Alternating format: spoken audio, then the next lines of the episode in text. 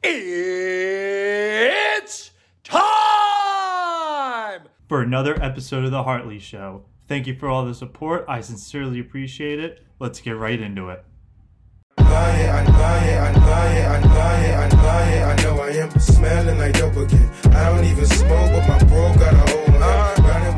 What's up? What's up? Welcome back to another episode of The Hartley Show. I apologize for the bit of a delay. I've been doing lifeguard training Friday and Saturday, and boy, is it exhausting on my body. I, I Hey, you got that hurt ankle though, so I knew it would be intense coming in, but I, I just I just never thought it would just completely drain me. I, I guess it's a sign that I'm out of shape or some shit like that. Yeah. that but uh, honestly the only the only time that really hurts is when we stop, we get out of the water and then they're explaining to do something new. It doesn't even hurt in the water or when I'm like kicking down and do something. But anyway, I have another wonderful guest on this week. I'll let him introduce himself.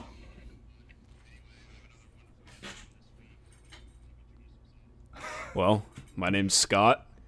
I am uh, I'm a human on the same planet as you. I'm a human on planet Earth. Um, I currently attend the University of Oregon. I'm working on becoming a history teacher at the high school level, and also a coach. Um, I'm interested in a lot of things. I'm interested in history, obviously. I'm interested in sports. Yeah, I'm interested in hip hop. have you on. So I'll start off with this uh, question yeah, as a I'm excited to be fellow Eagles fan. Who do you think we will draft, and who do you want us to draft?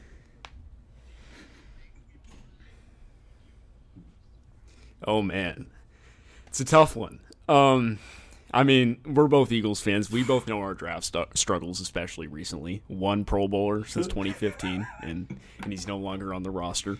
We don't we don't even have to bring up his name. We don't we don't have to talk about that man. But um, I don't know. It's hard. Who do I think we will draft is a much more loaded question because our front office is so unpredictable. Um, I mean, last year we took Jalen Reagor up front of Justin Jefferson. So, you know, I honestly couldn't tell you. Who do I want us to draft? I would hope we can get DeVonta Smith.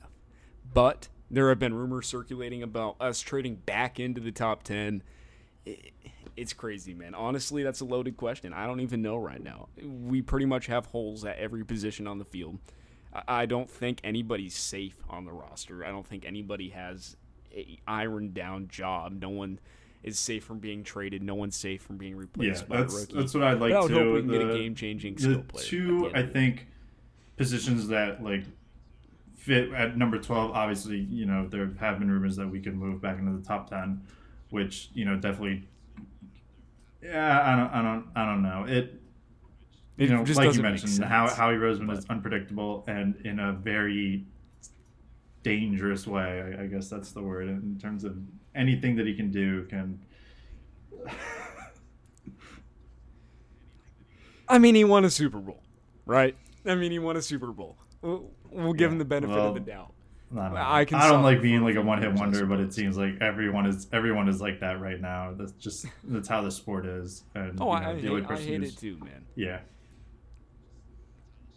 The, the league is crazy. The National the Football windows League is really crazy. Teams have about one or two year windows these days to make it happen.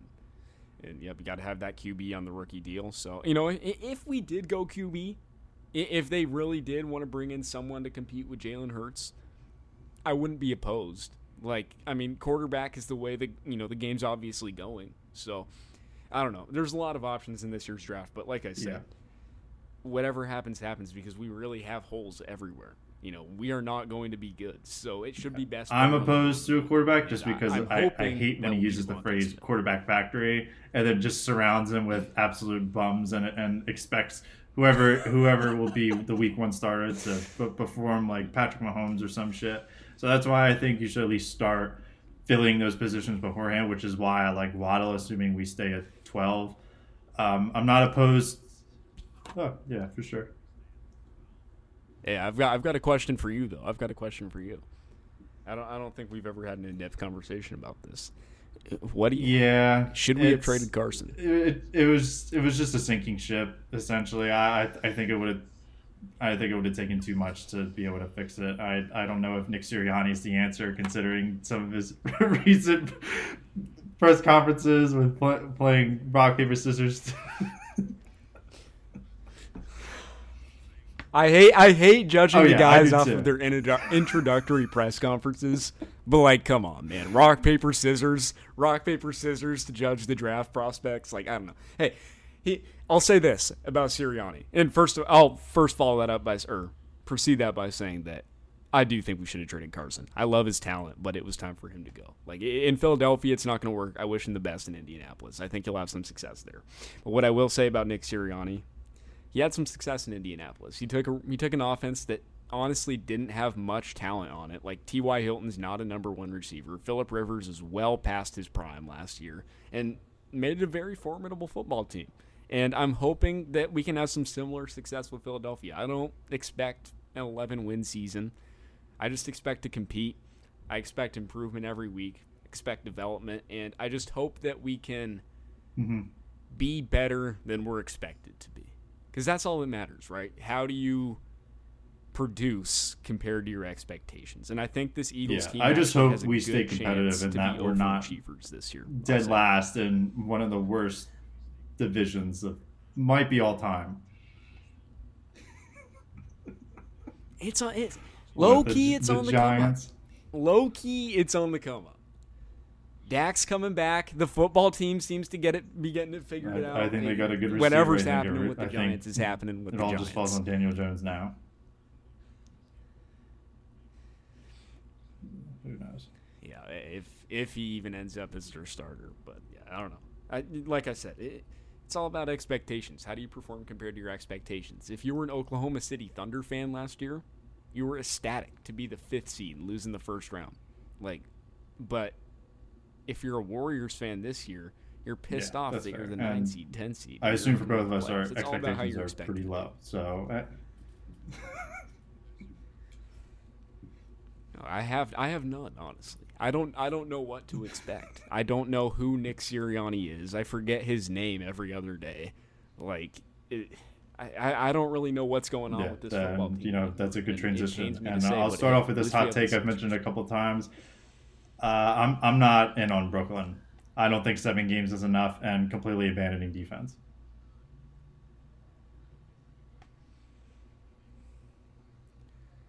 Um, I agree with you, and I, I first of all I don't agree about the abandoning defense. They've improved as the season's gone on. James Harden and Kevin Durant are good defenders when they try. The problem is they historically don't try in the regular season. But we saw it with Harden last year in the first round. When he tries, he can be a good defender. He made a game-winning play in the playoffs last year on defense, stripping the ball from Lu Dort. Um, I, I do agree with you about the seven games. This is a guy who's a big Brooklyn supporter.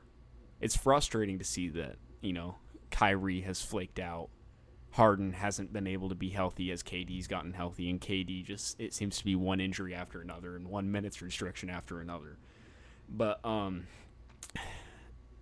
I think the people who are on that train that there's no way they can win are underestimating the value of the three offensive players they have. They have three guys Absolutely. who are arguably top five offensive talents of this generation on on one team, and also a coach that allows them to play the way they want to play on offense, and also a supporting cast with some good defenders: Bruce Brown, Nic Claxton, sharpshooter, and Joe Harris. Blake Griffin is honestly looked like a good addition for them on a vet minimum buyout. Like their roster's legit. It's not just those three. But I do agree with you. It's going to be hard for them to just turn on a switch. I think they can. I think there's certainly a chance, but it's going to be hard. Um, I still have them as my Eastern Conference champion. I don't know if they would be able to beat the Lakers or the Clippers in a final series or whoever makes it out of the West. But um, even if they even if they can't get it done this year, it's not the end of the world. They're going to stay together. Miami lost in their first year with their big three. You know, write this one off as some practice. You got Harden mid-season. You had to deal with some injuries. You had to deal with Kyrie's whatever. Um, it's not the end of the world if they don't win it, but I'm I'm certainly not writing them off. Not when you have those three guys. And keep in mind, uh, I think a lot of people like to devalue this fact. They have three NBA championships between their big three. You can write off KD's rings all you want. He won both of those, and he was the Finals MVP in both of them. And Kyrie played phenomenally in the ring he won, and he's played in another Finals, and KD has played in two other Finals. So Brooklyn has a lot and of in terms of defense, I mean, I don't more know if they'll be related able to to. simply flip so the switch, but- I think it's clear cut that Milwaukee and Philly are the only other teams that can really compete in the conference finals with them. Yeah. Yes. And, and I would I would only put Milwaukee And in that I don't think recently they DeAndre look a lot Jordan, better Blake Griffin, since and the now there's no Aldridge, are able to guard Giannis and Embiid, who will likely be the ones. I think I think you can make a case for Kevin Durant to be put on Giannis, but just for the in in this case, just in Philadelphia, You're going to see a lot. But I don't think anyone's guarding Embiid, and promise I think- that on Giannis, which we'll see. We'll see. No, no, and no one's guarding Giannis. But the the, the, thing is, okay, let's. You, you bring up a valid point. Is anyone going to be able to guard Giannis or Embiid on that team? Yeah. No. Yeah, Who on the Sixers or the Bucks is going to be able to contain all three of Harden, KD, and Kyrie on any given night? So it, it, it's pretty much going to come down to with this team: can my big three outscore your big one or your big two, depending on the team? I don't. It, it, it's Yeah. a complicated situation. If they played more games this season, I would say unquestionably NBA champions. But unfortunately, it hasn't been the case, and uh, I'm still not writing them off though. I'm still not writing them off. It's going to be very, very challenging, but especially in a year like this, where let's face it, most stars haven't really been playing a lot. Giannis has missed games, Joel's missed games, LeBron's missed games, Kawhi's missed games, so has all the Nets big three. Like, yes, these guys have missed games, but so has everybody else. So it's a weird season. Not as weird as last Yeah, year, that's really but fair. anything could happen. And And, I'll just transition to this. could win out. I think if Simmons doesn't show out, and I'm and I'm talking like 28 and 8 like every game in the playoffs.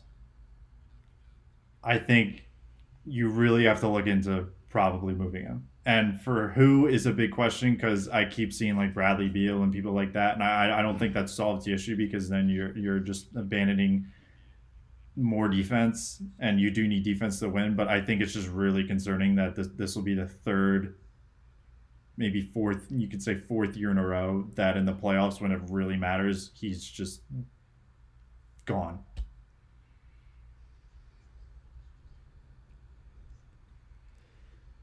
I'll say this about Ben Simmons. He is, in my opinion, the best perimeter defender in the NBA right now. He- Yeah. and if you're not going to say he's the best, he's at least top five. Like, watch the dude. He's locked down. You know that. You're, you're, you know, you're a Sixers fan. You're not dumb. He is an exceptional passer and runner of the floor. It is frustrating to watch people focus so much on what Ben can't do, which is fair. You know, I, I'm not dumb either. I know what Ben can't do, and I know how it affects the team, and because he can't and chooses not to do it. We, we know the word that I'm referring to, but he is so talented in other areas of the court, and we can see it. Without one of Ben or Joel, j- even without just one of them, the team is a completely different team. Ben has a lot of gravity on this team. Now I agree with you. He needs to step it up offensively. He needs to be more aggressive, Yes. even if it even if it's not shooting. In the playoffs, he just needs to be more aggressive because we've seen how teams guard him and how they can eliminate him from the offensive game plan. But his facilitation, what he brings to the fast break, what he brings to the defensive end of the floor, and his basketball IQ for such a young player is off the charts. Um, but he, he does need to be more aggressive. I don't think after this season, you know, even if we don't get the one seed, we're going to be in contention for it all season long. So, you know, one of the best teams in the conference. After this season, unless it's like a first round exit or an ugly second round exit, I don't think we can move Ben. And he would have to play really, really bad. There's just too much promise being shown right now in the Somewhere first year probably, of Doc yeah. Rivers. Joel's still 26. What has Ben? 24? Like like we we've got time and we've got good pieces around the squad. We've got good shooting. We've got good guys off the bench. We've got a good backup center in Dwight Howard. Like I never thought I would say that, but we've got a good backup center in Dwight Howard. Yeah. Like he's all right. now, could Mike Scott be cut? Absolutely.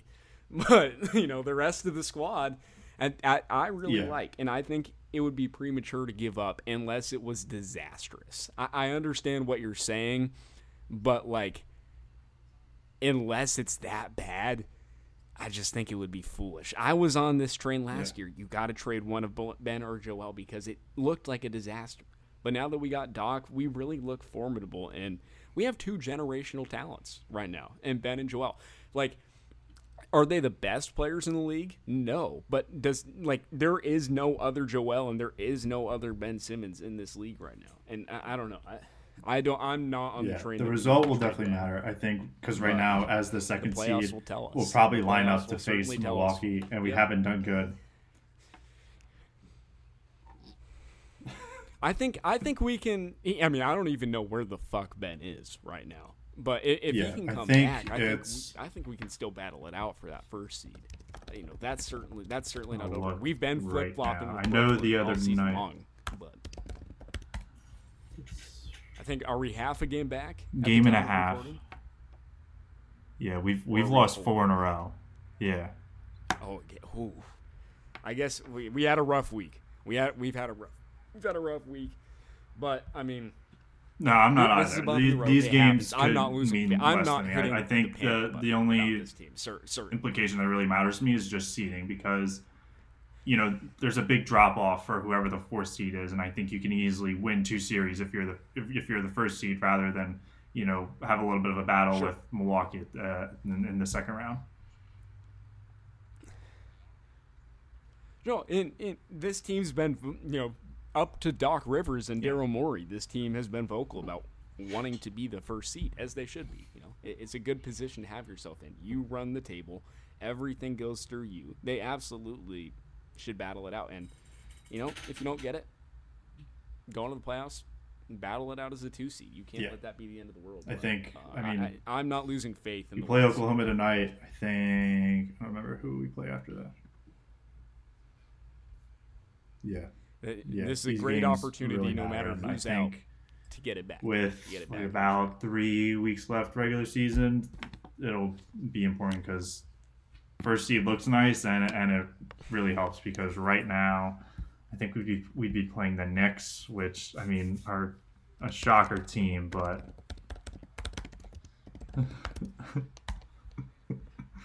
I don't. I still don't want anything to do with it, man. Nine in a I don't want Oh anything my to do with the Knicks. I mean, it, it. We'll see what happens, man.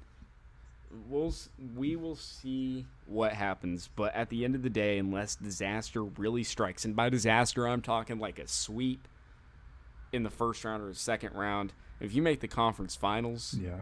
Right now, I- we'd be lined up to play should not even be Mr. Jimmy Butler in, my the first round. But Oh wait, there's play in. There's play in, so even that's still up in the air. It that, could either honestly, be I'm fine. Charlotte, Indiana, or wow, Washington.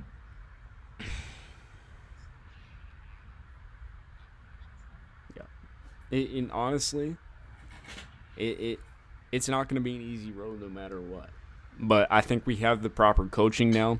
I think Joel is as locked in as he's ever been. Ben is as locked in as he's ever been. I feel like people don't talk about that enough. How on it Ben has been this season.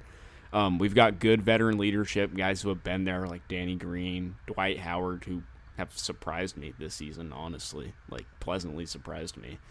Um, I, I think Yeah, this team has I all the agree. Components think, to be know, a legit championship. Big thing is just contender. seeding because, I mean, wow, I'm actually I didn't even know this. New York has won nine in a row. I'm we've ha- we've handled them pretty well. Sometimes it's gotten a little dicey. Like I think the last time we played them, it went to overtime. But I mean, it would it, it's a clear drop off in talent compared to Milwaukee, who we've lost every time to this year. But none of those games we've been completely healthy. I think first time we played, I, I was at that game and Joel didn't play, and we we really blew that one. Um, and then you know we had the double series last time, and we lost both of those because Simmons didn't play either, and Embiid only played in one. So. You know, we'll see. Um, I'm excited nonetheless. I think this is this is our best chance since two, two years ago when we lost to Toronto and anything less than an Eastern Conference Finals appearance and competing I'm- in that series would I'm be sure extremely you are sick and tired of extremely disappointing. being a second round exit, and you know last year we didn't even. No, I mean, it's the in my opinion, it's Yeah. the worst place to be in the NBA. One of those fringe playoff teams because you're not getting any better. You're not winning.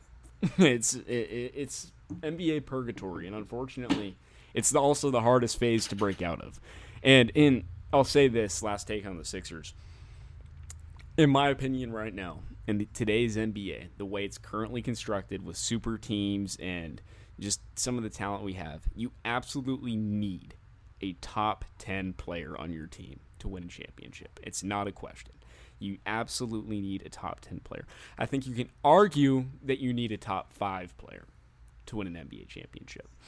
And this postseason, I think, is going to set the tone for what Joel is going to be in that hierarchy of players. Can Joel become a legit top five player, you know, at least borderline top five player in this league, a guy that can win championships and put a team on his back? I think he can. I think he can be that guy, but uh, we'll see this season because he's in his prime. He has the team around him, and he has the coaching. Yeah, I would absolutely agree. Yeah, I think this is going to be telling. Have you been following any baseball happens. recently?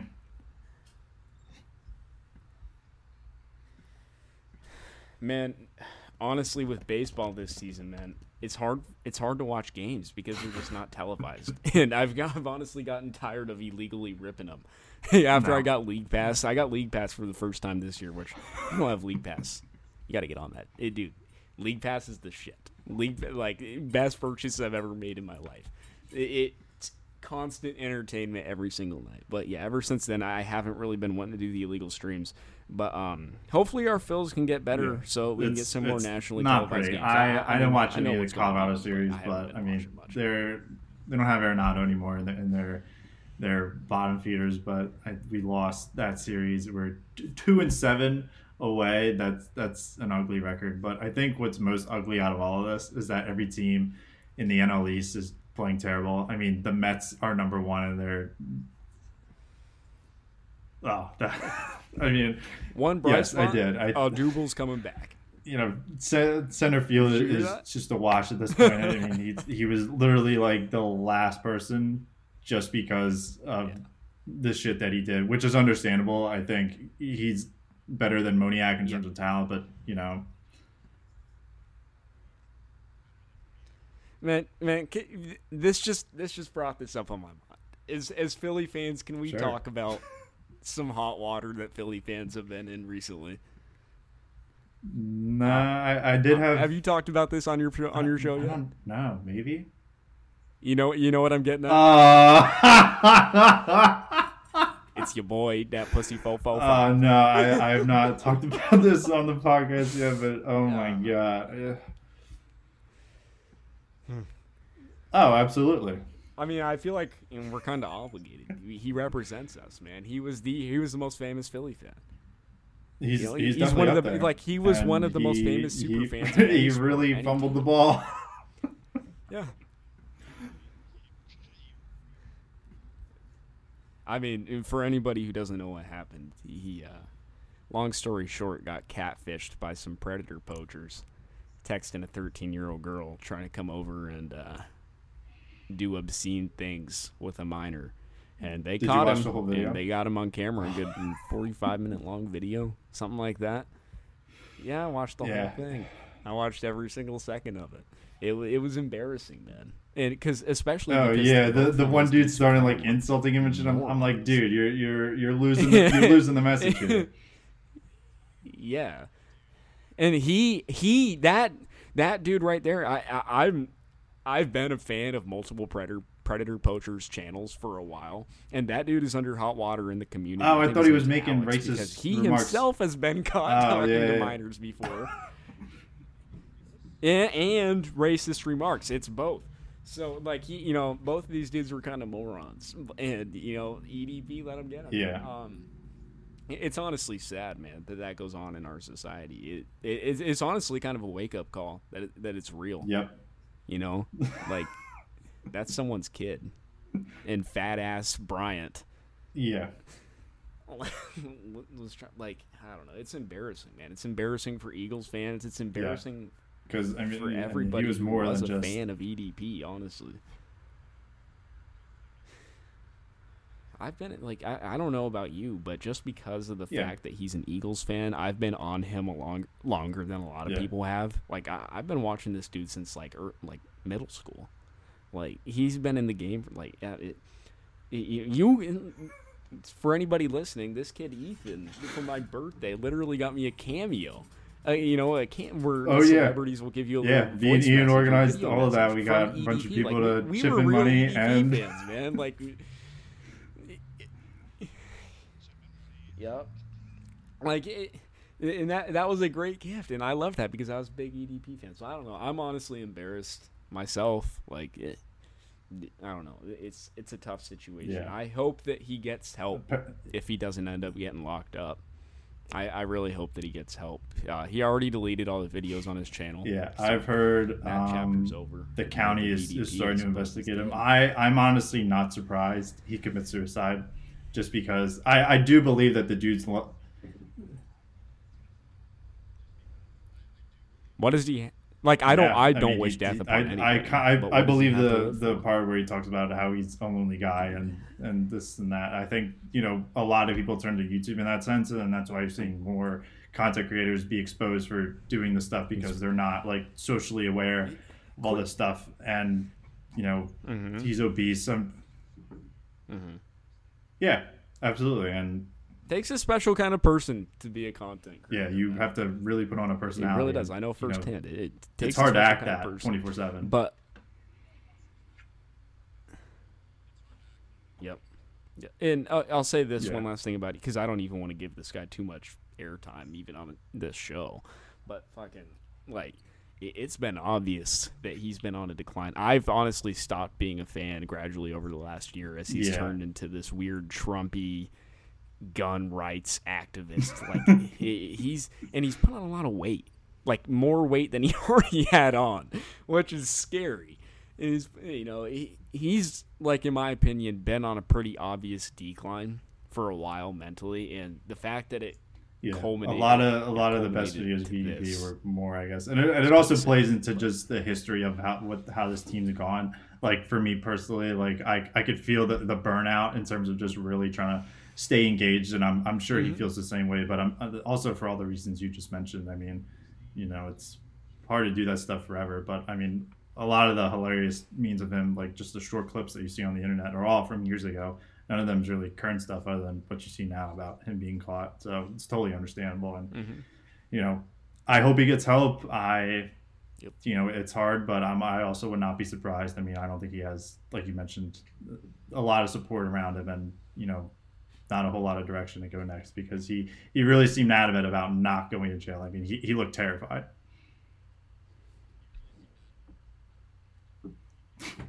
No, oh, I mean, dude, EDP's not lasting a day in jail. He's a shit talker. Shit talkers don't don't fare well in, in Yeah.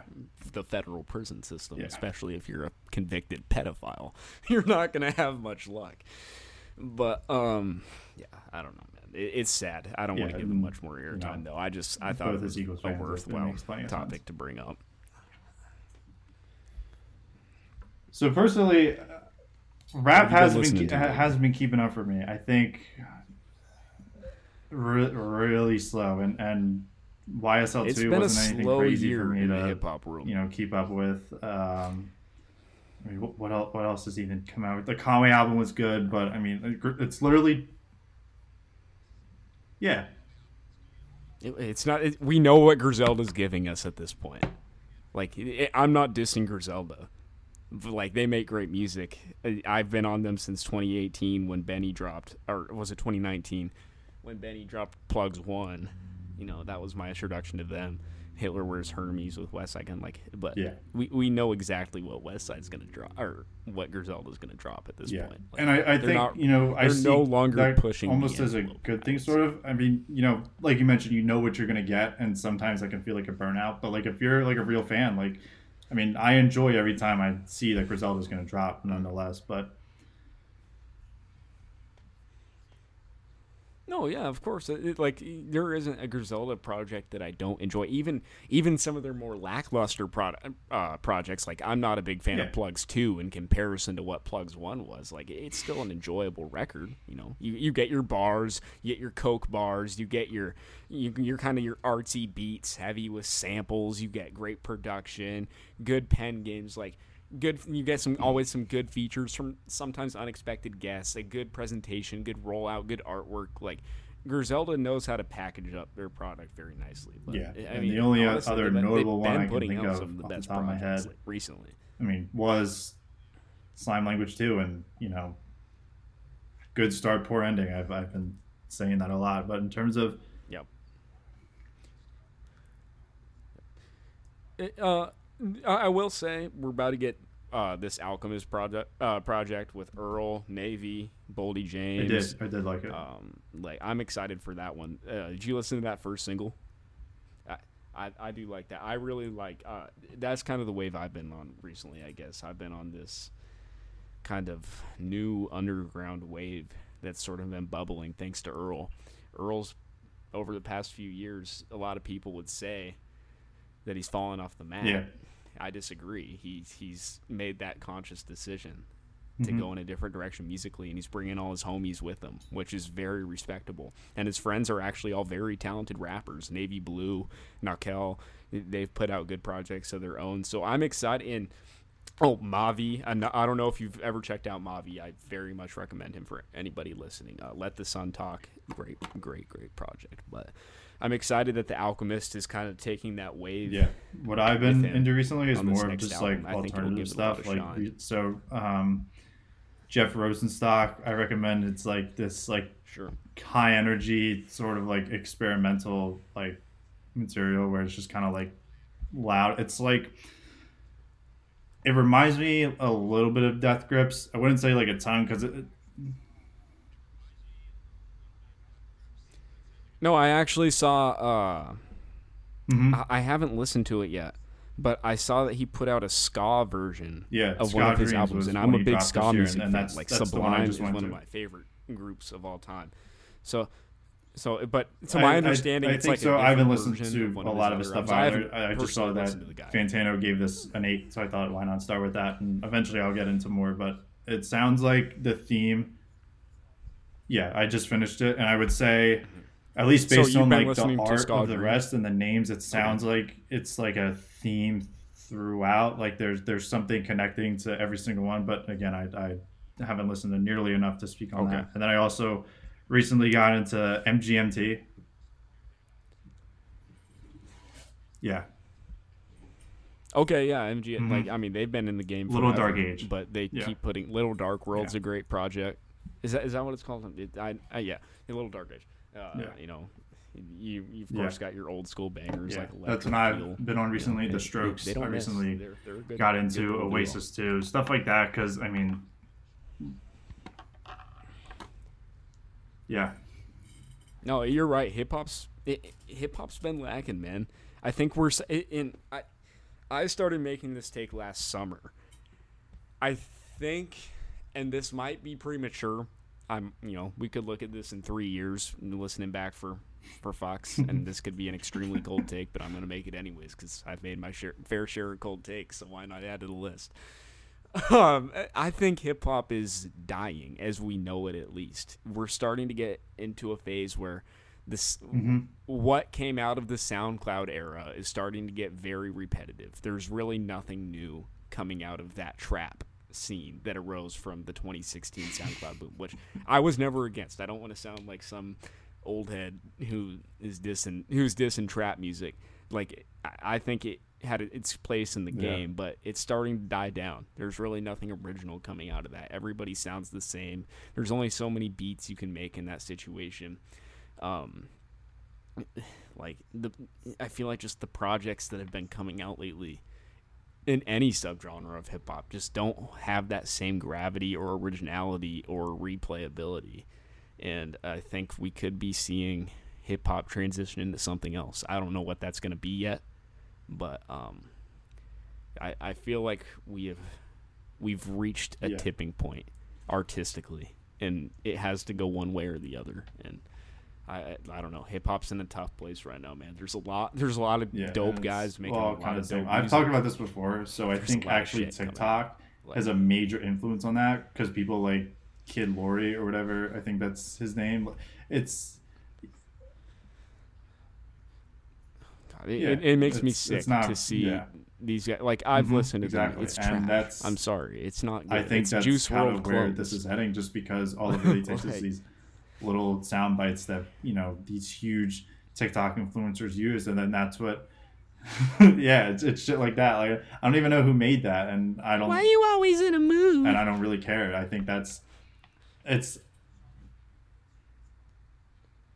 It's, we're yeah, st- we're starting the TikTok industry really is have a starting big to influence on take you know, where this pushes, and I think it'll be just a lot more like pop rap shit. Like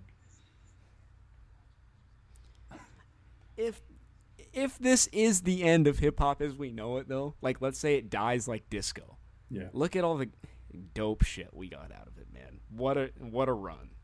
Even if it is like even if it is the end or the beginning of the end, what a run, man. In my opinion, it is the most it is the genre with the most artistic room to breathe. It is the genre where you can put your skills as a lyricist, as a poet, as a musician on display the best. yeah, and it's changed Yeah. lives. I- it's really a blank canvas in my opinion hip hop is so so in, in that said that said like i hope that a new wave can kind of bubble up and save it you know I- i don't know what it's going to Yeah. be i don't think earl sweatshirt's wave has enough mainstream appeal to do that i don't think griselda's wave has, has enough mainstream appeal to do that but i'm hoping that something can come about and kind of retake retake the mainstream here Yeah, because it's not if emo rap for really is people like you and me who are major fans. We listen to all sorts of rap, and you know, it's the mainstream, like I and I have no problem I with mainstream yeah, I music, judge every song what the same whether what it is in the mainstream. ten billion listens or ten thousand listens. It, it, it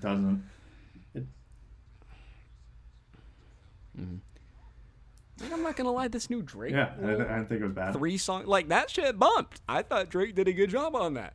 Like, yeah, Lemon Pepper Freestyle was one of his better songs in a while, in my opinion, at least in terms of rapping. Like the song with Lil Baby was nice. Like, eh, you know, th- I have no problem with mainstream Yeah, music. and the fact that it's already almost May, mainstream currently. And I mean, that I have a problem notable projects have been extremely little.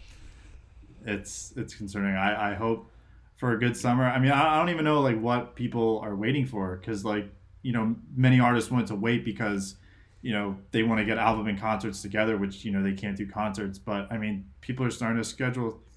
Yeah, people are starting to schedule concerts.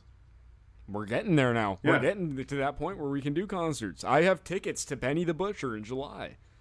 You know, Yeah. I don't. It, it's complex. Like, what is Kendrick doing? What is Kanye doing? What is J Cole? The biggest voices in hip hop right now of the 2010s have all been silent for years now. What is mm-hmm. Frank Ocean? He's not even hip hop. But I mean, Frank Ocean is hip hop, but he's not hip hop. You know what I mean? Like, like all these big voices in the game mm-hmm. that carried us through what, in my opinion, was a good decade of rap in the 2010s have just been silent, and Yeah, that and I contributes think- I to the kind of the slow. Still waiting for the hop is on Drake album. I mean, that was that was supposed to be January. I think I think that could really give a little bit of life, just considering yeah, even you know, Drake. how little projects have been. But it's eh, You know, granted, we've we've had people step up and make quality music. Freddie Gibbs, Griselda, like we talked about. You know, th- there's people who are stepping out and putting mm-hmm. out really quality stuff. But these mainstream guys that Yeah. ca- that really carry the genre, they they've been silent, and it, it's frustrating to see. Mm-hmm. I get I get taking time off for artistic reasons, personal reasons, but I don't know. In the streaming age, it's weird yeah. to go from 2017 to 2020. I think COVID has a big influence, and. I, I I also think it's crazy that I don't, I don't know. You know, I'll, I'll give an example. So ASAP Rocky is on the list for Rolling Loud, which is in late July. That dude hasn't dropped anything since 2018. Like, like what's he gonna perform? Is he gonna drop something from now until then? I would hope so, but it's like, what are you gonna perform testing from three years ago? Like, yeah, it's good. I'm, I'm not dissing And- testing. and let's general. face it, Mhm. I, I like testing. There's some good tracks on that album. Purity, Praise the Lord. Like there's some good Yeah. songs, but it didn't have a lot of mainstream appeal. The album didn't perform that well. Yeah, I saw that in list. terms of sales, and like I, I don't even know what's going on. There's I don't I don't know. I just I feel like the gravity of what the game of rap brings. Yeah, it it is- needs it's someone not as who's, strong as you know, like we've already mentioned, who's It's just been there for strong. years and has that mainstream grab to drop something, and no one stepped up yet. And I think Drake's the closest, but I feel like that's slowly Mm-hmm. slipping away even more for whatever reason. Yeah, I mean, he still is the Yep. ultimate cheat code in rap music. You know, you get Drake on your song, you're getting streams all day long. There's no other artist who has the pull that he does. But but hmm how did Drake how did Drake do that? He had to extend into the pop realm, the R and B realm. You know, it, he had to extend past rap. I don't know. It, like I, I don't know. It's hard. It's hard to even sum up the state of hip hop right now. It, it's complex and it has a lot of layers to it because it is such a big genre with so many subgenres and just so many of the big names who haven't dropped in forever. It, it it's it's in a rough state right now. Uh, I hope I sure hope it doesn't die because I'm a self-proclaimed proclaimed hip hop head. It's my favorite genre. I'll, I'll ask you the same question that I asked But my guest last. I don't I don't want Do you say think that, but it sure feels like it. music, and I'll particularly say rap music in, in this situation, should be made for critics such like Fantano, Pitchfork, Rate Your Music, or for mainstream?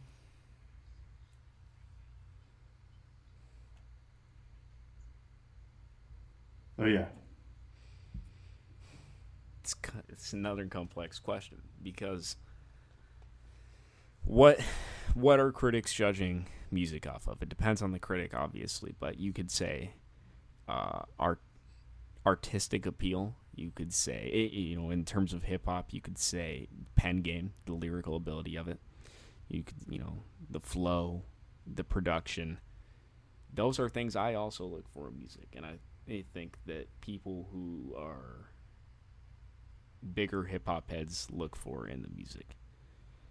I think there's a balance that can be had between making something that is artistically appealing, genius, uh, conceptually flowing, and stuff that's has mainstream appeal. Like I think there is a happy medium that can be found. Not many artists have been able to find that happy medium but it's certainly been done. There has certainly been albums that are worthy of great critical acclaim that also get great mainstream acclaim and, you know, do great numbers and have people sing along with it in the cars or whatever.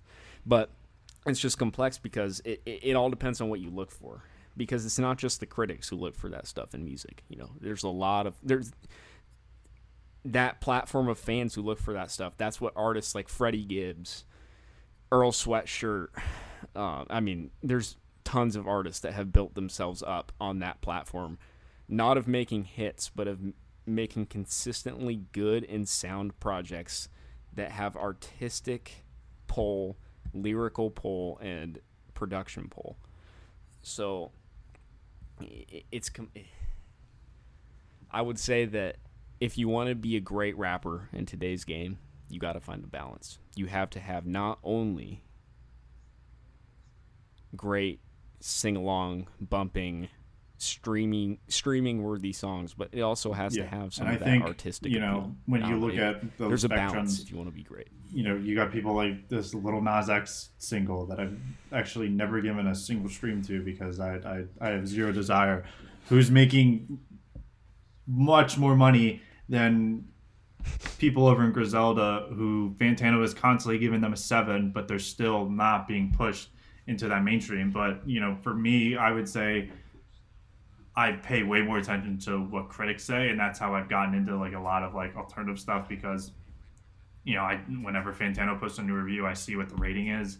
You know, usually if it's like a seven or above, sometimes a six. If it's a more familiar artist, I'll be like, okay, I'll listen. And, and you know, at the end of the day, that's you know a little bit of money into the artist's pocket, but it's it's a big trade off. And I, and, I wish I remembered what I, I said last week. I, I I just think it you know it really depends, but I think. I think a good start is for critics because I think that'll eventually get you into mainstream because of you know the platforms that these people have. Like you know, Pitchfork and Fantano have millions of people. Sure. I don't know. I disagree. I guess I did like I get what you're saying, but I guess I disagree with the term for critics. I I think it That's would be like I would be just more comfortable with the term for different ears for Oh, a yeah. more critical ear. Like, because there's a lot of shit critics out there, man. And I, I'm gonna be honest, and I, I'm a long time. You you brought up Fantano. Yeah. I'm a long time needle drop watcher. There's a lot of eh, reviews that I strongly disagree with. Like it, there are a lot of shit critics out there with agendas and whatnot. I, I would be more comfortable with the No, that's for fair. critical I just- ear. Personally, I don't know if that makes sense. A- a- An ear that's listening for like if you're if you're gonna define like what a critic's looking for as stuff like production, lyrical ability, um, art, rollout. You know, it, yeah, I I would describe that more as for a critical Yeah. ear, but And, you know, certainly critics. I mean, Most of them listen with a critical ear. A six, according to Fantano. Oh yeah, yeah. Sure, that's the most famous example. That's the most famous example.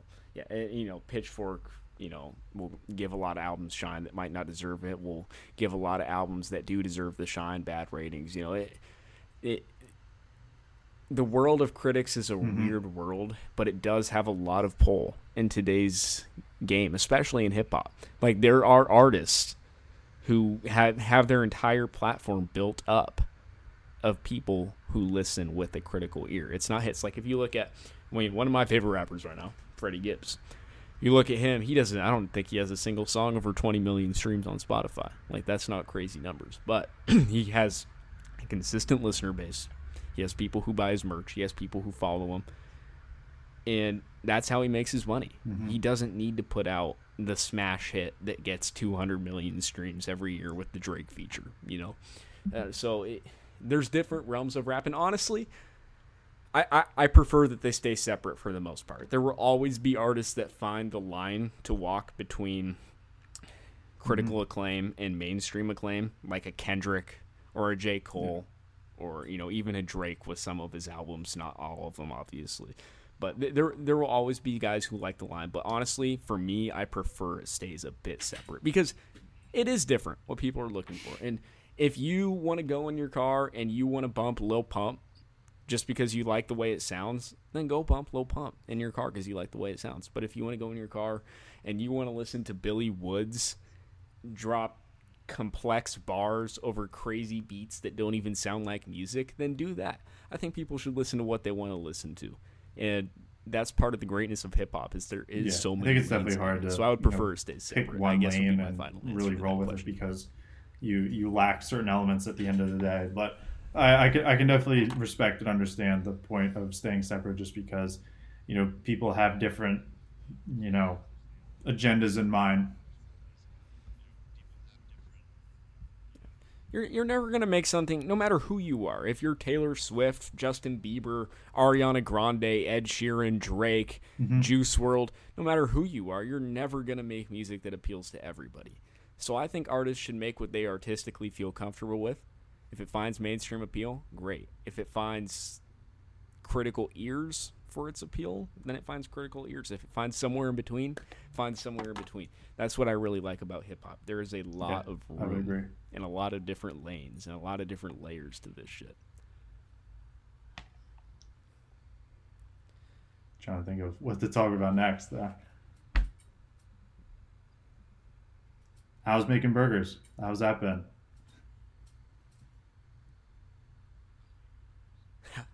How's making burgers? I mean, I got a job at a burger place in Eugene, you know, flipping burgers, slaving my days away, I suppose. I, um, I'm saving up some money right now. The reason I got a job is I'm trying to save up some money, trying to get myself a little SUV or a truck, and uh, my Yeah, goal this summer sick. is to travel the country, just road trip style.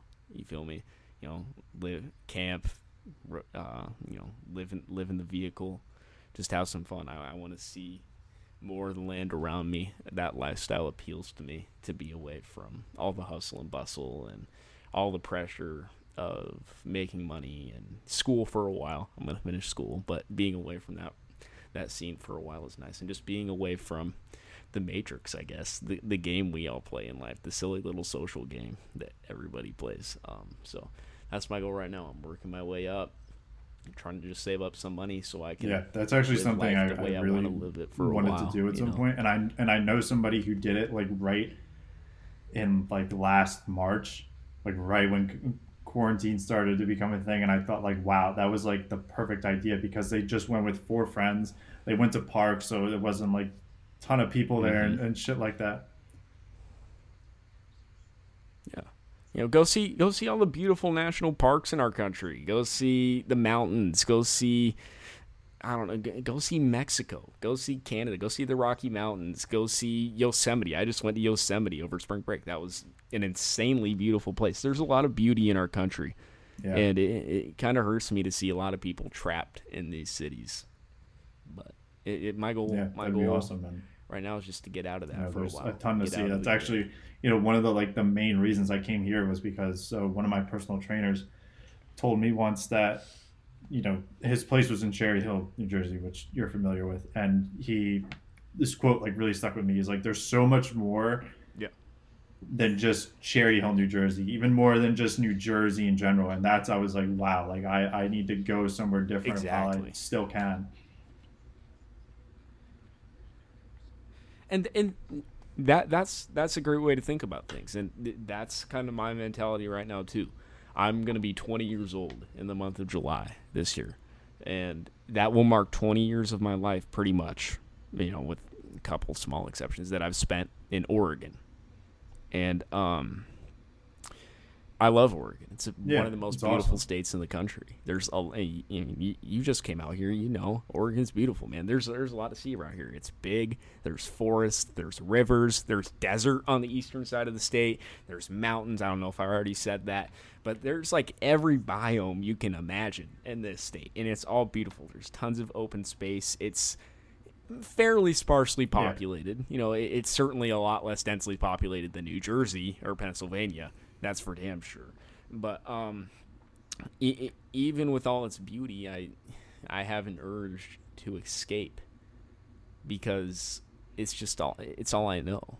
There is more, and I feel like 20 years of my life in Oregon was well spent. I have no regrets about it.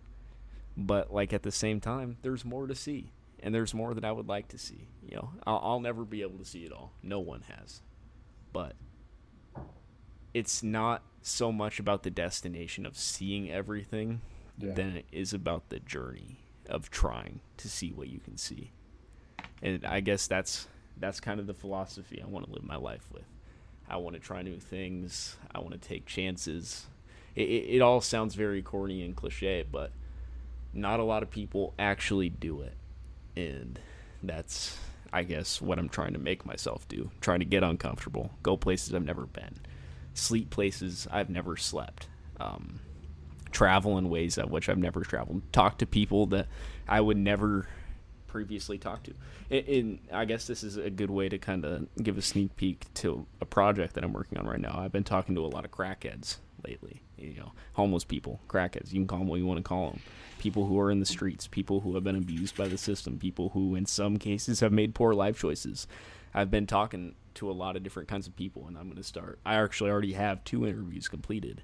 I'm going to start interviewing them and posting it as a podcast. And um, Yeah, that's know. actually an awesome to be idea because I think that's on the journey. you know while unfortunately they lack like a lot of other things like in, in a home just like some very basic needs you know they've been a lot been to a lot of places because they just walk like that's that's all that they can do and just hope for a change I I had a two hour long conversation last week with a man at a bus stop right around the corner from 13th and Olive. Um, Wow.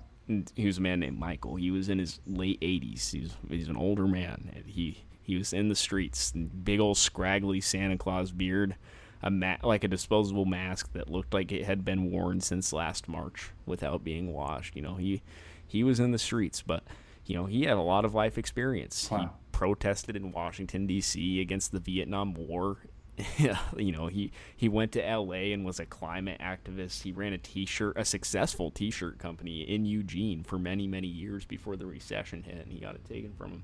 There's a lot of people out there who have a lot and a lot of experiences. So I don't know. I, I probably sound like I'm just talking in circles, but at the end of the day, my point is is that there's a lot more to be experienced than what you're currently experiencing. And getting out and traveling and talking to people and going places that you've never been before can add to your perspective of life and add to your life experience. And you know, I still have very little life experience, Yeah. so I'm probably not the best person to be given that advice. for a lot of people, like the main idea is just to like get married, have family, you know, all that. And I and for me personally, like I would agree with you in the sense that like, you know, whether those are your aspirations or not, and that's like totally under totally respectable. Yeah.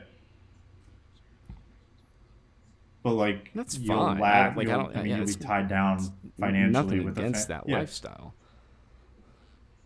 Yep.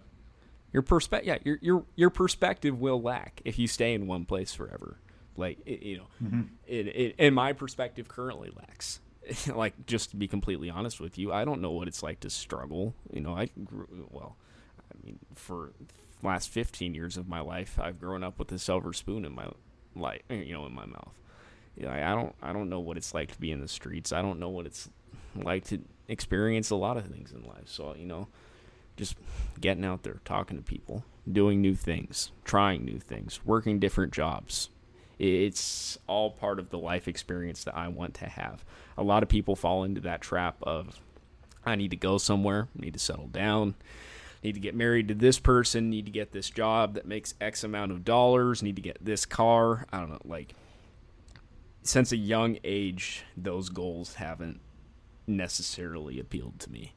The the material goals, material things are very nice to have.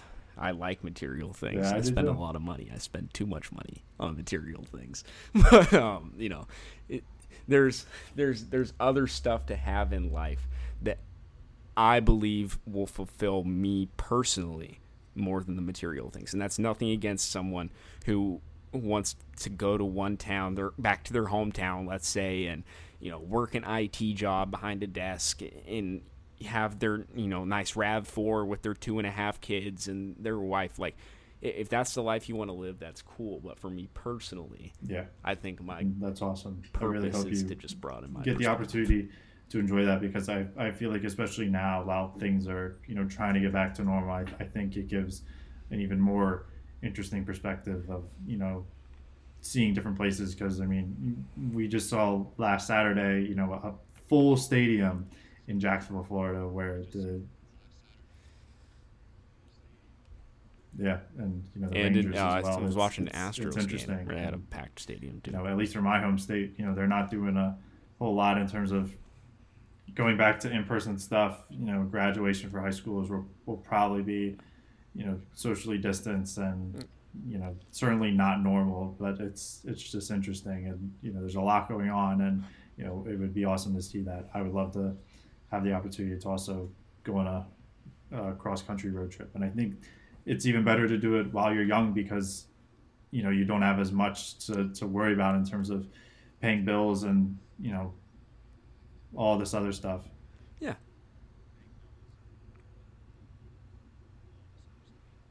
Yeah, man. Uh, people, li- and this includes COVID, I suppose. People live in a constant state of fear in 2021. You know, I do too. I live in an apartment building that's five, seven stories tall in the middle of a city that has over 100,000 people in it. You know, I live in a lot of fear. There's a lot of stuff that could go wrong. COVID, um, Biden spending three trillion dollars every couple months. You know, politically, we're kind of a disaster. There's threats of war. There's foreign leader. You know, people live in a lot of fear, and I think that just trying to escape in any way you can and just free yourself is a good goal for anybody in whatever form that is. That doesn't have to mean going across the country on a road trip. It doesn't have to mean traveling. It could just be trying to, you know, sit down and meditate, sit down and yeah do something you enjoy. and just i get away from the fear we live why in i these days. did the lifeguard training. Because you. you know it's it's something different I, I was never a competitive swimmer i, I took swimming lessons in middle school and, and, and that was about it you know i was i was to, i was always told i had the body frame to, to be a good swimmer but i i, I never yeah Yeah, I was actually kind of surprised when you told me that you were doing lifeguard I, I training. wasn't really ever. I, I yeah, wasn't aware and- that you were uh, yeah. a, a swimmer. Apparently, you weren't. Yeah, and and that, so that's cool. So that's cool. I respect that. Trying Mhm. something new. I mean that, that's a great way. It's a great way to get away from the fear, you know, that we live in. It, it, it it's a lot, a lot of shit going on right now. A, a lot of shit Yeah, that you can and, worry you about, know, stress yourself out with. I'm sure being in the water is a great and, release. You know, that was that was another thing that I was worried about. It's been like over three years. Not necessarily that like I'll drown or anything, but just because I I I was worried that I wouldn't be in like the right environment or have like the right experience to do this. And I think I'm sticking with it just fine. I mean, there there are some things I've struggled with, but they've been super nice and they understand that you know th- this isn't something you get down the first time. I mean, like diving 12 feet underwater to hook your legs around a body and then bring them up to the surface is challenging. You'll you'll Yep. so uh, they drop. So for like, certain to, things, like, yes, we'll do them on each shit? other. But for stuff where it's like, so the, the most challenging thing for me was, you know, what I just described. Where so for this they use a dummy, but they'll drop like uh, it might be 20 pounds or something, but the water makes it feel so much heavier, like a 20 pound dummy at the bottom of the pool. So what you have to do is you have to push yourself under the water and then like move yourself to the bottom so where you'll wrap your feet around this person pull them up to your chest then grab um like the the rubber buoyant thing that you know keeps you above water and then pull that down and then that'll bring you back up because it's it's extremely buoyant. It's supposed to stay above water. So it'll launch you back up and then you have to bring that person up to your chest. And meanwhile you can't see because you're not wearing goggles all the time. So your eyes are closed.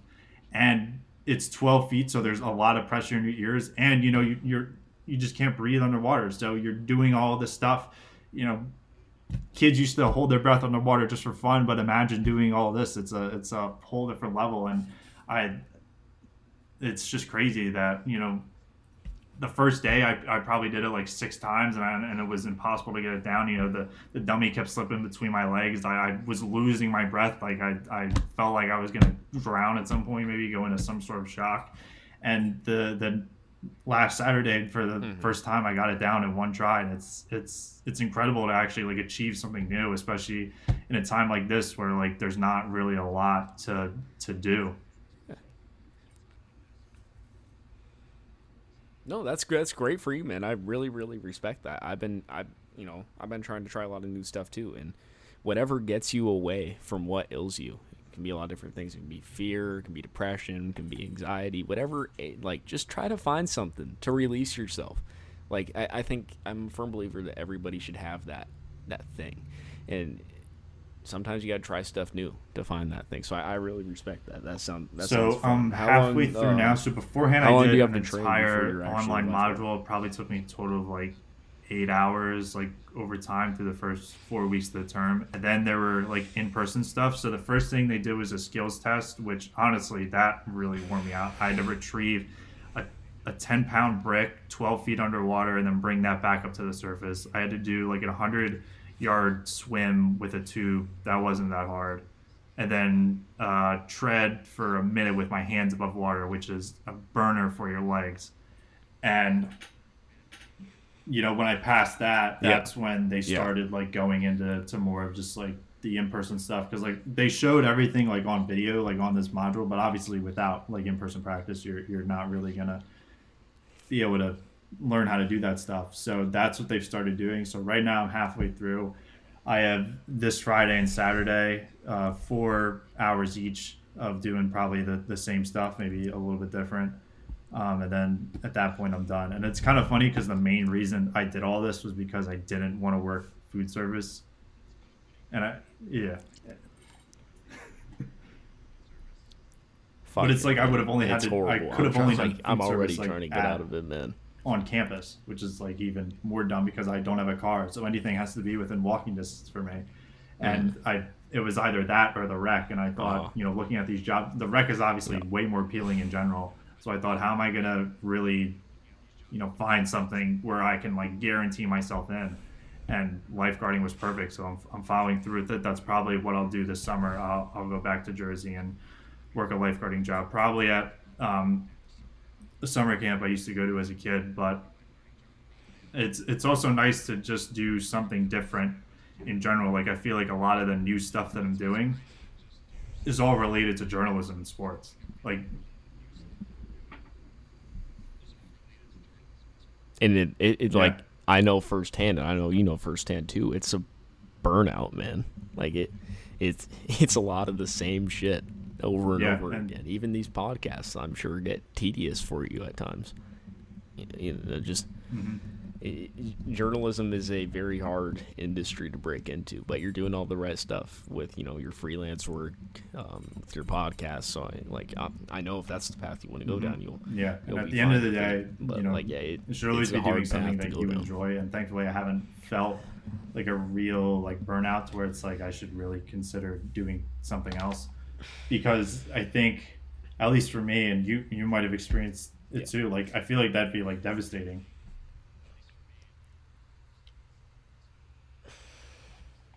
It was dev- like w- when I realized that I needed to do something else. It was devastating. I mean, you you were you were right there. We spent all of quarantine building up a media like company, and I put like I put my heart and soul into it, man. I like literally I would wake up. I would wake up at 6 a.m. to Yeah. post videos, man. Uh, During quarantine, ain't no one up at 6 a.m. during quarantine, bro. no one up, and I was up doing my thing, bro. Videos every single day, administrative work every single day, and you know I was, I really had my heart and soul into it because I was passionate about it. I didn't have to do it. You know, no one who was involved with it had to do it. Everybody, everybody who was involved was there because they were passionate about it, and I was passionate about it too. But as time went on, that passion started to feel more like a grind, and I embraced the grind for a while. But you can only grind for so long if you're not loving what you're grinding for.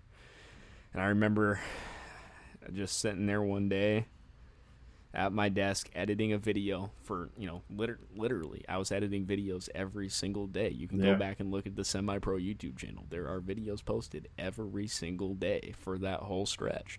And i was sitting there doing my daily editing and i'm like shit man. Like i don't want to do this anymore. Or not even just like i don't want to do this anymore. Like all right i'm uh, like i'm done for the night. Like it was like i really don't want to do this anymore. Like this grind has overtaken me. It's interfered with the other aspects of my life.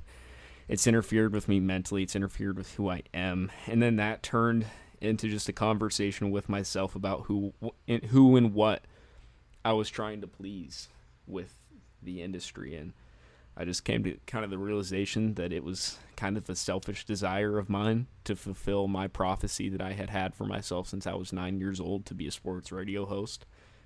And um, I just changed changed my path to instead of wanting to film, fulfill my own desires, helping others in the form of children, since I want to be a teacher, fulfill their desires. And it, that's not a knock Yeah. on anybody who wants to go into journalism. It- that that's not the point of what I'm trying to say. It's just like for me at that time, I just realized my motivations. I realized I was tired of it, and like i mm-hmm. i everything you everything you do should be to please yourself, right? And like I was trying to please myself by that grind, but it wasn't working. So like there was no point at that for me. So so it was kind of quick after that. It only took me a few days before I was on the phone with someone at the UO changing my major from journalism to general social sciences. It only took me a few days. It it, it was a quick process, but it was a deep process. Like Yeah. it, I knew that something had to change. It, it, it like I, I I think everybody Yeah, and I respect that because I feel like, you know, and my whether- dream just you know, changed.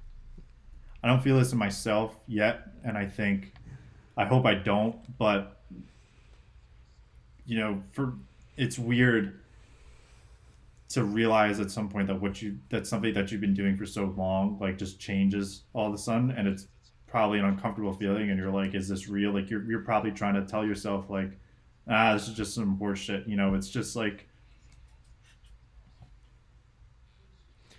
That's what yeah. I did to myself all summer. Like, no, I I'm not tired Yeah. of this. I'm not tired of this. I'm gonna keep grinding, bro. Come on, we got and content. I think what I've done like, because it, it, it's real. It, it used to worry me. So actually, what I originally wanted to do, probably in like early high school, I really wanted to work in the front office of some sort of team. You know, be be the one making these moves and the person who like the representative for my Sixer season tickets was actually nice enough because he he had the same major at the time. I think he went to Westchester or something like that, and he was nice enough to sort of tell me like what's it like, and he sort of like explained that like you know you start at the bottom doing like sales and shit, and like you're you're really in the business end, and the real way to get to the point of what like I want to do in terms of like making like you know the actual moves for these team is connections, which I just felt like I I, Yeah, I didn't in a have. front- yeah, being in and, you know, I was only a freshman in high school, so probably not. But I thought, you know, just talking to people just didn't, you know, I, I, I thought it would be too hard to reach. So that's when I realized, like, okay, what what what do I want to do? And that's when I started to get into journalism and also doing like being a sports broadcaster or sports radio. And then actually, I give a lot of credit to Semi Pro for this. I thought, you know, the same thing is kind of there. You know, those positions are, are really, really competitive. So I thought I need to add like a third, like something else where, where I could focus into. And, you know, Semi Pro sent me up to really get me into sports writing. I mm-hmm. mean, I get paid for now. It's not anything special. I, it's, it's far from affordable, but I mean, the pay doesn't even matter to me. It's just nice that I feel like I'm I'm in a good position to be able to actually to pick what I want to do when I'm out of college and see what's there for me. And it could be something completely different. It could be sports radio, sports broadca- broadcasting, or, or sports writing, or maybe not even sports, just some sort of journalism that's different. Maybe music, maybe news, or or whatever. Like there's, I, I feel that I'm now able to to be in a much better position because I'm keeping my mind open to more things. And and that's that's the position you want to be in. That's the goal. I didn't like. I felt tied down as a as a journalism major. I felt like I had a goal that like. I, I- had this dream of being a sports radio host since I was nine years old, and I went through middle school, high school. I'm going to be a sports radio host, and like as I got into college, and you know, we talked about just what the grind did to me. It, it just made me realize that the options that I had before me weren't the options I wanted, and so I changed my options. And I I applaud you that you're in a place where you have options that you want. That's where everybody should be in college. You shouldn't just be in college to get a piece of paper and walk out. You know, you should be expanding yourself, giving yourself different options to work with. So.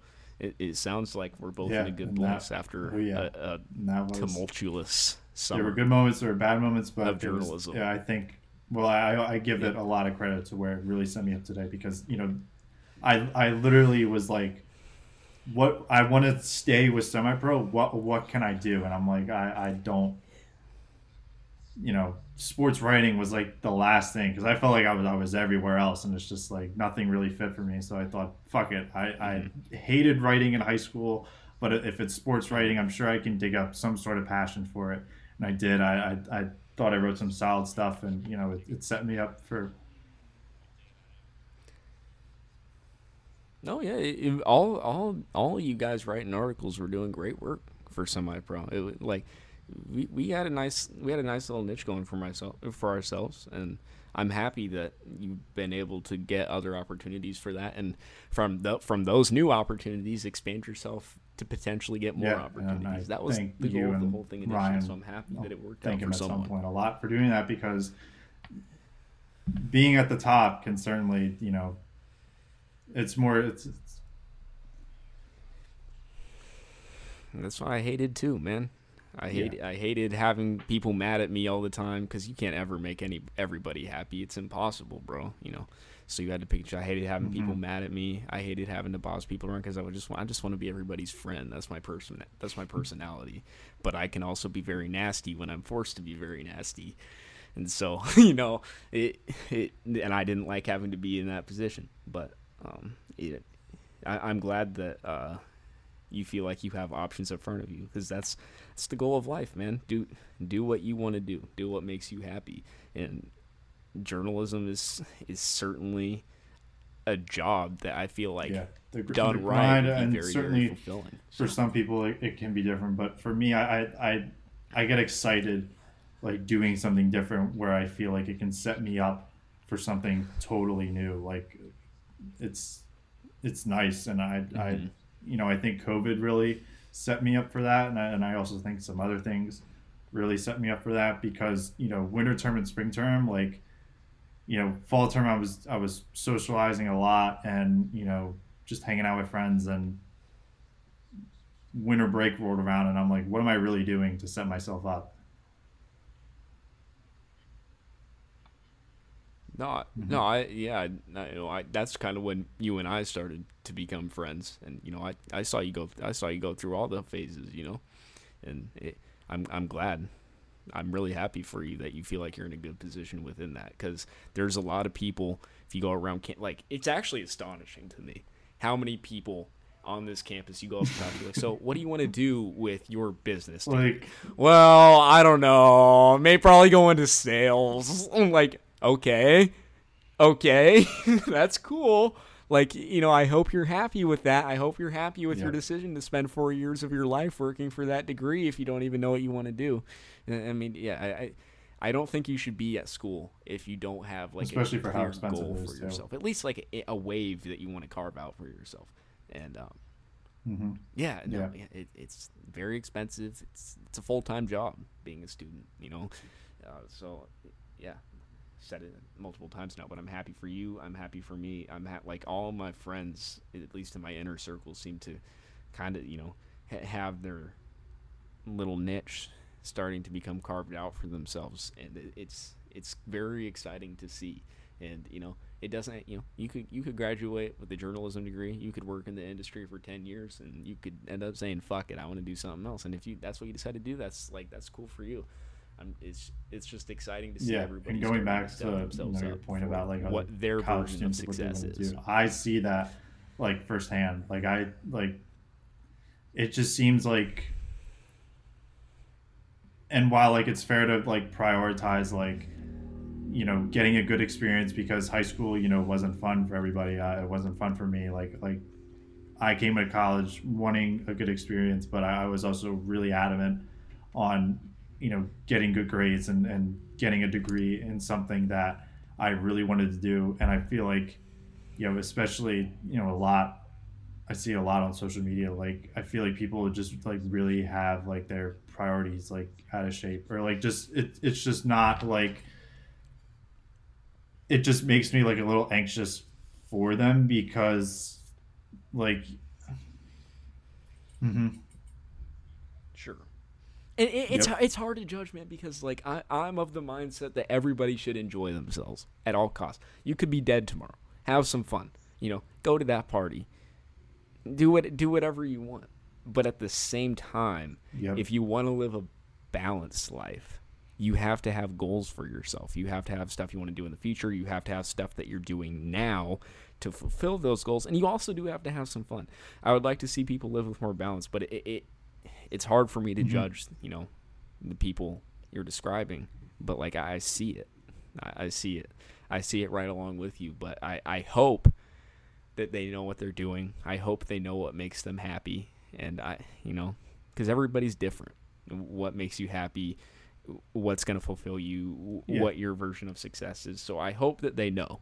That that's Yeah. pretty much what I would say about that. because I like, hope that like they you know what the, they're the doing. balance Just is being aware. important. and you know sometimes you just have some free time on your Because uh, hand and you're just like you know fuck it i've been studying all week i'm, I'm gonna go to this party or hang out with this group of friends and you know just sort of like get the stress off my back that you know i've been busting my ass this whole week and, and that's and that's mm-hmm. totally fair i think you know things are starting to open back up so that's it's, that's nice to see but sometimes i feel like i just see it too often from some people and it's just like you know how much time are you really putting into what you want to do because you know not only you know time is valuable but certainly money and you know you're paying to go here the bottom that's the bottom line and you know certainly the university cares what you do but you know they also don't because no one no one is yeah yeah because no one's going to come knocking on your door and We're say hey you didn't that's do, too big for them this," to care you know, about everybody.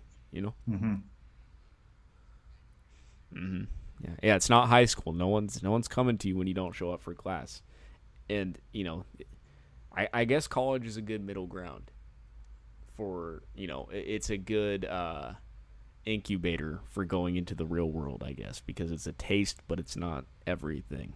And um, yeah, like I said, I I just like my hope for other people my age, and my hope for myself, and my hope for my friends, and my hope for you, and you know, my hope for everybody is that you're just aware of what you're doing. You're aware of what the consequences of your actions are. You're aware of what makes yourself happy, and you're aware of what you think your success in life will be. Like it, it's gonna look different for every single person, but Yeah. it, it is kind of hard Yeah, to hard to watch sometimes. My peers, you know.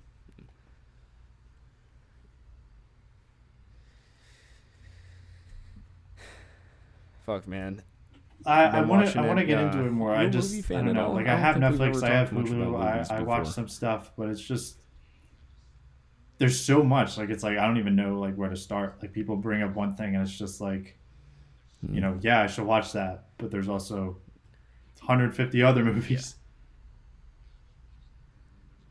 Like these yeah no no i feel you i feel you I, film is one realm that i've been like wanting to delve into more i guess like uh, i'm a big fan of all like all the Mhm. arts i Yeah. suppose you know music film i i like you know physical painting drawing art too like i like it and i think movies are a great medium so i've been trying to get more well versed in that realm recently but yeah i get i mean that also goes along like the lines of being a well-rounded person, like finding what you're interested in. I suppose. Like I know we, we are both big into sports and music. you know, we find we find a you know a lot of uh, a lot of passion in that, a lot of entertainment in that. And uh, I don't know. For me, movies is the is the realm that I'm trying to get myself into. I, I've I've finally starting to become good about reading again. I was a great reader as a little kid. Finally, have started up again, and now my goal is to Any big more- movies on your list that you've film either realm. started or you know you want to get to?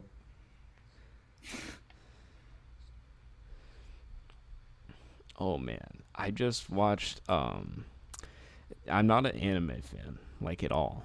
Like I, I've never really like watched an anime TV show before, but I watched this anime movie called Akira, which was recommended to me by the great Kanye West on his Twitter. Yeah. and I saw an old tweet, and I was like, "Well, if Kanye likes it, I might as well give it a yeah. watch." Because you know, let's face it, man, Kanye's got the best critical eye in the game. He knows what's up. He knows what's up. He's he's he's an art genius.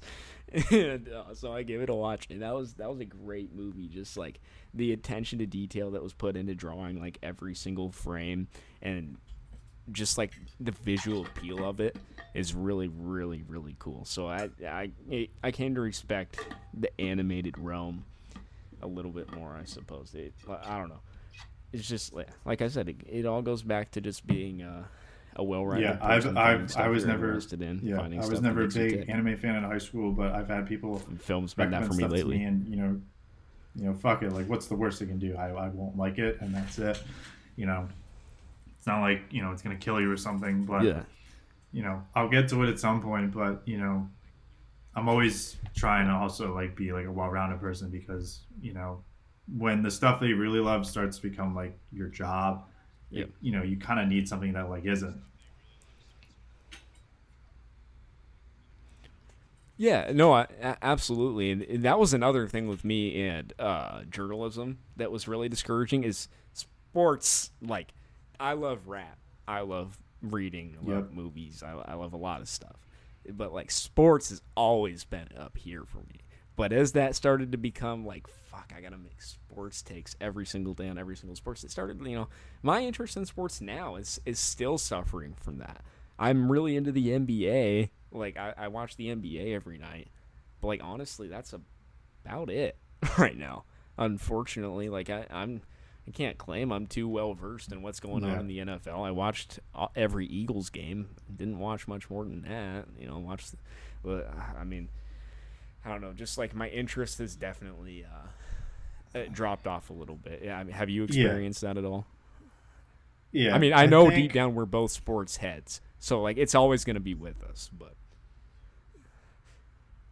And I I see that UFC. Yeah, so, I mean, that was- it was nice for you to because- kind of pair. you know that was the one thing that didn't stop they canceled like two cards maybe and then they started right up again and then yeah and you know while it came at a cost i Mm-hmm. Thank guess you, you know there were Thank you. plenty of Dana. people caught covid plenty of fights were canceled they still kept going and and it was that point in like you know april where it was the only sport going and that and that was it and you know it was a big thing like ufc is is is on It was Yeah, like that. It was like that Yes, and one Korean of the baseball crappy was the one thing that- that kept going. I remember. And Korean baseball. Korean yeah baseball and you know on ESPN one. that's you know ESPN. UFC was great for like a couple months, but that's also started like more becoming like a job. Like I mean, I just wrote the the one piece about you know like my thoughts, and I was you know pretty casual and stuff like that. But like I applied to like a UFC internship for like digital media. And, and like it was super late, and I, you know, I probably should have applied earlier, so I haven't heard yeah, anything I remember you telling me. and you know that, that's yeah. fine. I, I you know I just thought throw my name out there. That's the least I can do. But like that was the moment I'm like, you know, wow, like this could really become like a profession for me, and I don't mind that. It's it's something totally new. Like you asked me a year ago, like, if, oh yeah, and after that full stadium card, I think now it's, It's like booming in time to get on it because it's booming. you know, I think it's a new era in terms of who's number one. I think on top of the fans coming back, there's a lot of stuff changing, and there's a lot of stuff that's already happened. Like Conor McGregor got knocked out in January. I mean, how many years has it been that this guy's been? I mean, he still is. He'll always get a million pay per views for whatever card he's on. But I mean, he's been dominant. He's been the face, and he still is. Yeah, in general, yeah. And now it's starting to be shared. Of fighting. Of oh, any Oh, fight. Usman in, in pound for pound, it's number one. Oh, no I think you could argue Jon Jones doesn't Usman fight. now. He's he doesn't have the Usman doesn't have the personality that McGregor does, so he doesn't have that same pull to him. But like I, you know, he he's from what I've seen, I I've just been getting into Yeah. it this year, and getting into it is loose. I mean, like I watch the cards, like I don't keep up with the drama Yeah. behind it. Really, and he fights. Like that's the bottom line. Like Jon Jones hasn't He's fought he's since insane. February He's an 2020, and he, he. Yeah. Second fight This this, year, what- but since Usman's Jon Jones last fought, it might be three, maybe three or four. I, mm-hmm. No, I couldn't. I couldn't. I literally couldn't believe it, man. I was just. I was sitting watching the Sixers. I think last week. What we had a game on ESPN last week. I forget which game it was, but I was sitting there watching on ESPN in the little bottom right corner.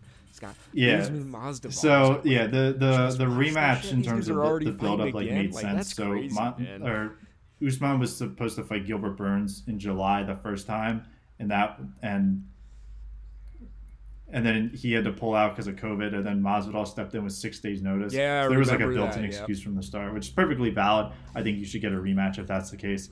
But then the UFC moved on with you know putting Burns first because that was the original fight. Again, totally fair, makes sense. And then Usman beat Burns, and you know then Usman called out. He said there's this little street street thug calling himself Jesus that that needs a proper handling, and you know he, he gave him a proper handle.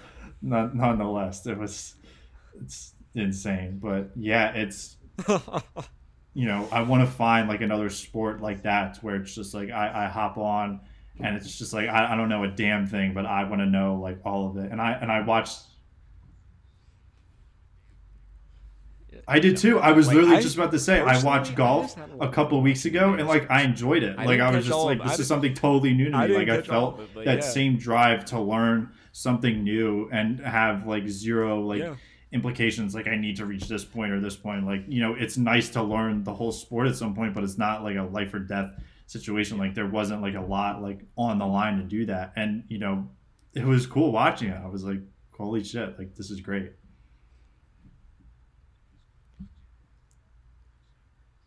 Yeah, no, I, I totally feel you on that. It's it's fun just to kind of be dropped into the world of sports. I Yeah. tried to learn about soccer over quarantine.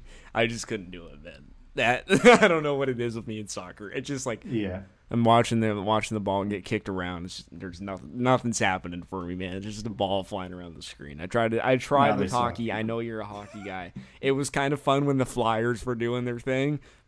Yeah, I don't know. Like, it, it, I don't even know like about the rosters or anything, so I don't know how it happened. But I know it happened, and it's just not as fun anymore. Yeah, that that'll be have a team to exciting. If. I maybe mean, I'll it watch the Seattle players because I don't think anyone's going to pull what Vegas did. And yeah,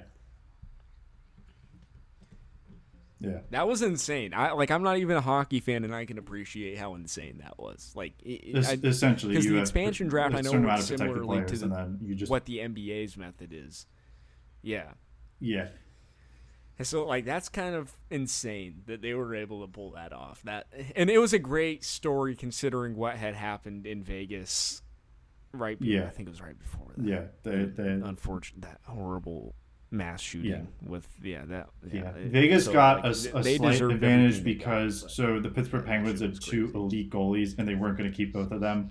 In, in Matt Murray and Marc Andre Fleury, so they kept Matt Murray just because he was younger, Mhm. and you know Marc Andre Fleury's still elite, and he goes to Vegas, and he's and he still keeps that same level. So they got that advantage. I don't. I no team, I think, really has is in that same position to where that could happen again. But I mean, and and anything changes. But it, it definitely started with the goaltending from them, and you know they develop, they were able to develop players. William Karlsson William Karlsson was a nobody beforehand, and now he's like a, a top six player on that team. But I mean, great. I mean, yeah, it was just insane watching them, you know, grow top to bottom. Because like literally, imagine it's it's literally the same thing. Like in the NBA, like an expansion team comes in, in the first year they make the finals. Like that's unheard of.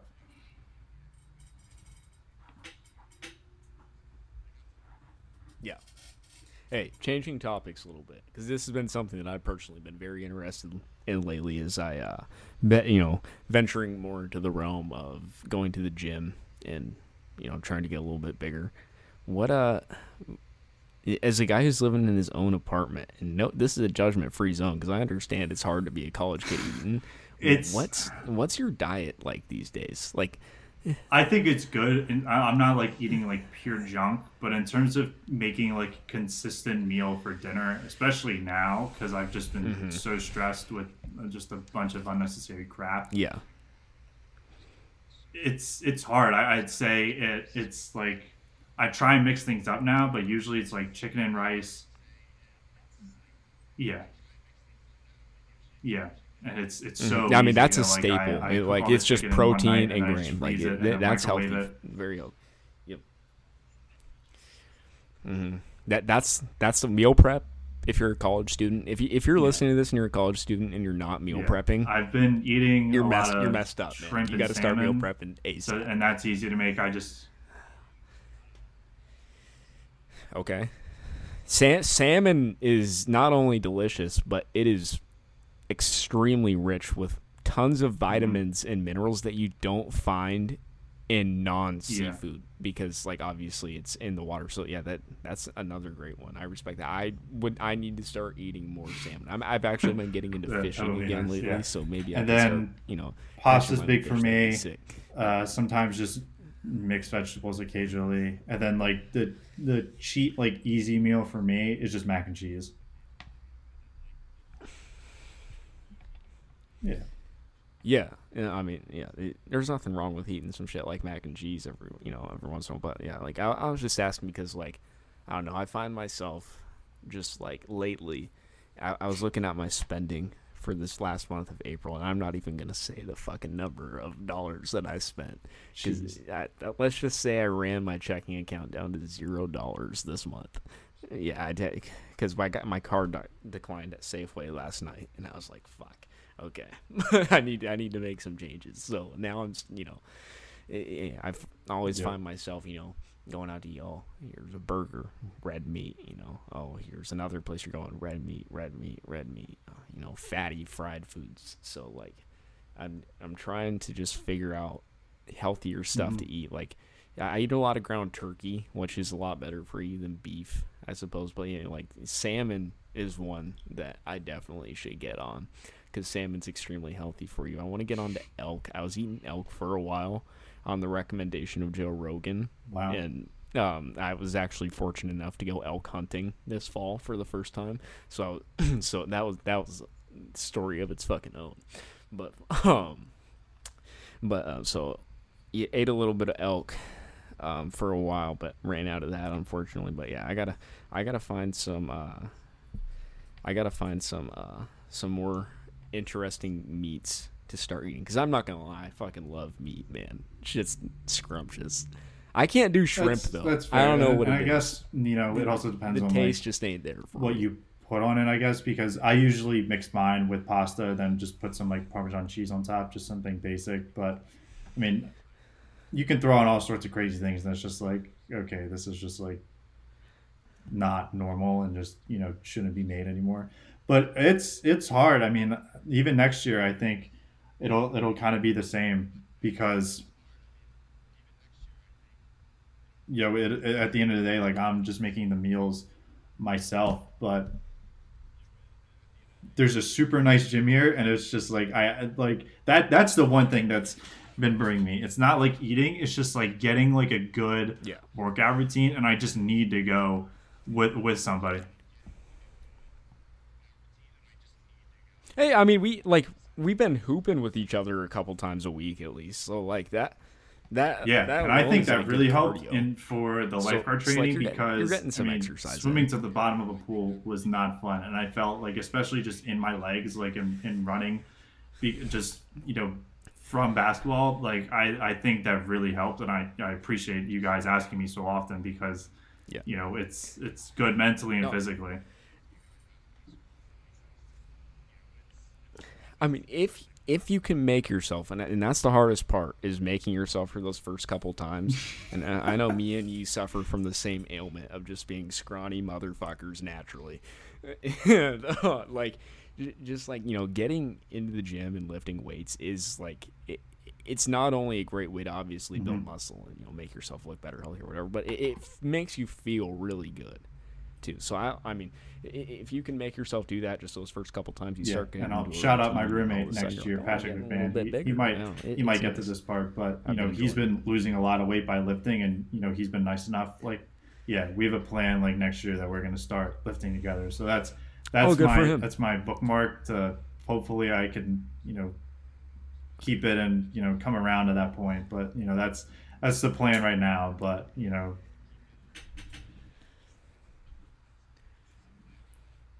Good. Yeah, that's the it- yeah, whatever whatever works, man. Ex, I don't know. I'm I'm a firm believer in exercise. It helps you mentally, physically. Like I just feel better when I'm in the gym. I've actually been slacking these last few days. I've been busy with. I've been working late, and last night I wrote. I've got a I've got a history class, man, where the professor every week has us write a thousand word essay for a, a quote unquote quiz. wow. And a what- thousand word is- essay is every it just week. like well like what is the class in general?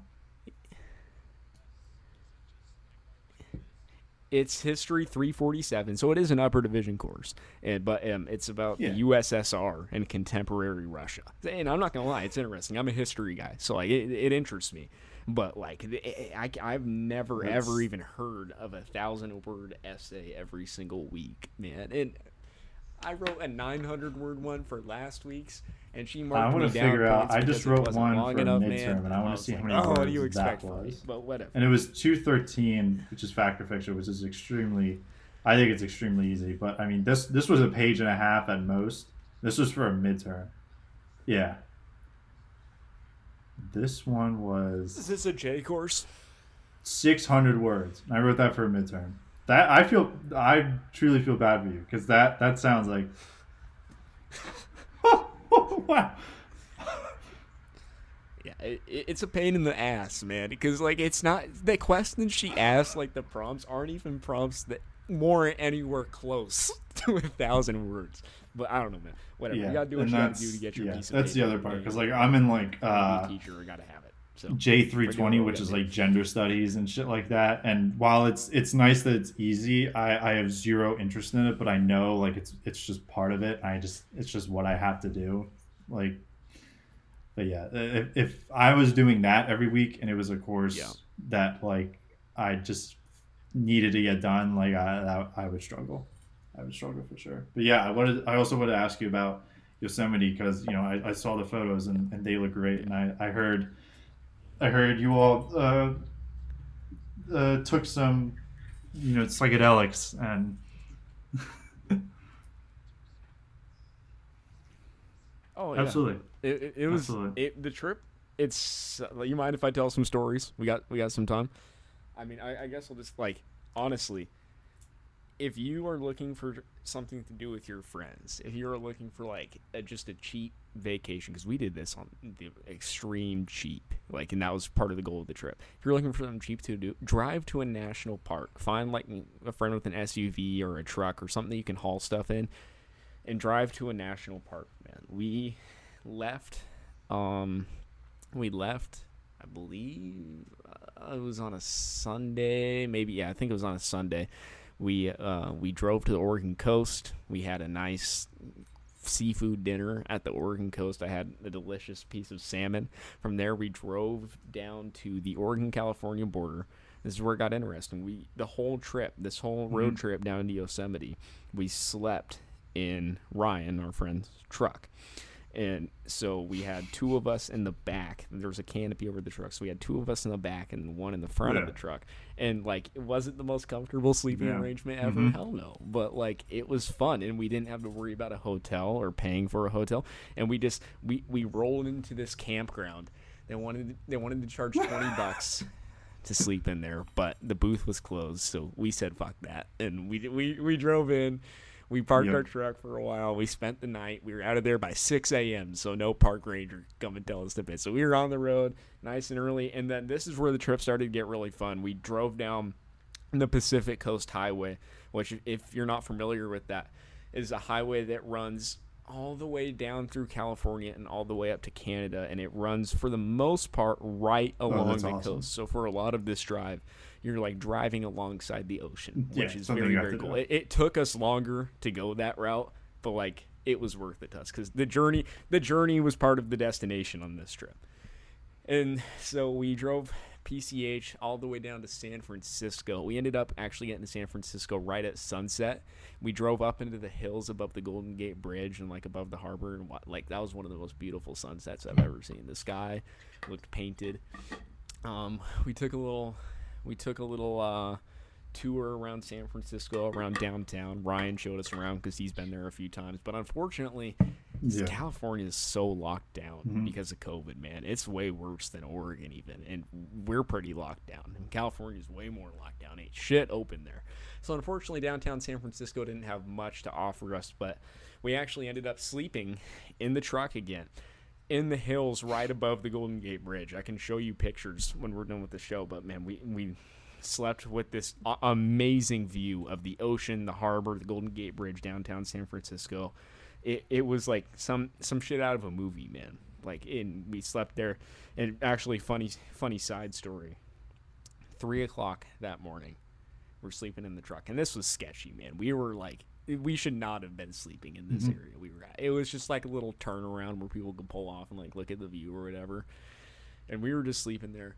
I, I was Yeah. getting much better sleep than I had gotten the first night because we kind of rearranged our setup a little bit. And I was, you know, I'm vibing, I'm mid sleep, and all of a sudden, I hear this awful Hispanic music being played at absurd volumes. Like it sound like Ian was in the back of the truck with me sleeping, and he thought it was like coming from one of our phones, like in the truck. It was so loud, it, it, was insane. So I get, and you can't see anything outside of the truck because it's pitch black out there. I'm like, fuck, man, what is going on? And then all of a sudden, I see this dude hoodied up, all black, in his car. He's got like a subwoofer and his guitar attached to it, and he's playing this Hispanic music and it was the weirdest thing. I'm not kidding you.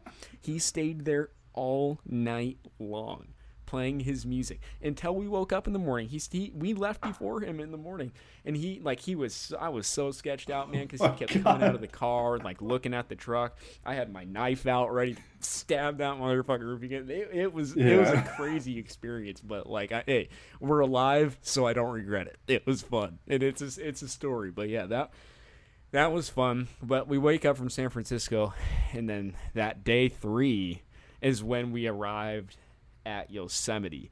and you got to drive about two hours up a mountain to get to Yosemite.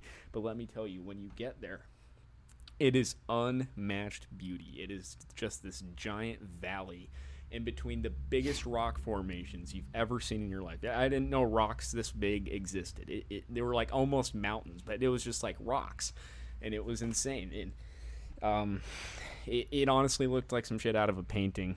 We just we rolled up to Yosemite, did a couple hikes, had a couple beers up in the hills. Like it, it, it was absolutely beautiful that first day, and then we talked about the psychedelics. That's what we did our second day. We got there early in the morning. We took some uh, we took some psilocybin mushrooms.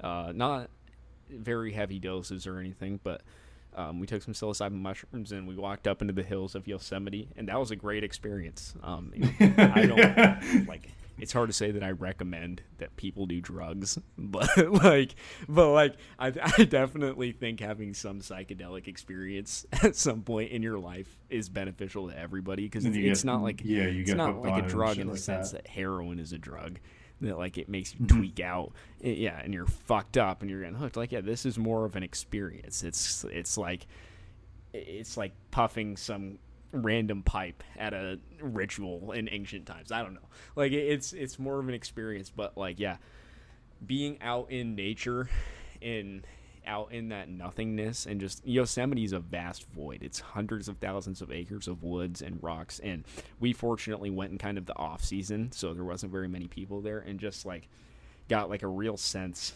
of just like wh- like how small you are in this big vast void. So that that was a great experience. But yeah, like I said, if you're looking for uh, any kind of cheap trip to take with your friends, get in a car and go to a national park, man. Yeah, I recommend Yosemite. It was a long track from Oregon for sure, but like there's closer ones. If if you're in Oregon, there's Olympic National Park. If you're on the East Coast, there's Smoky Mountains. Like there's tons of great national parks that you can go to, and it's just so fun because like it, it's kind of like being in a mm-hmm. Minecraft world, honestly.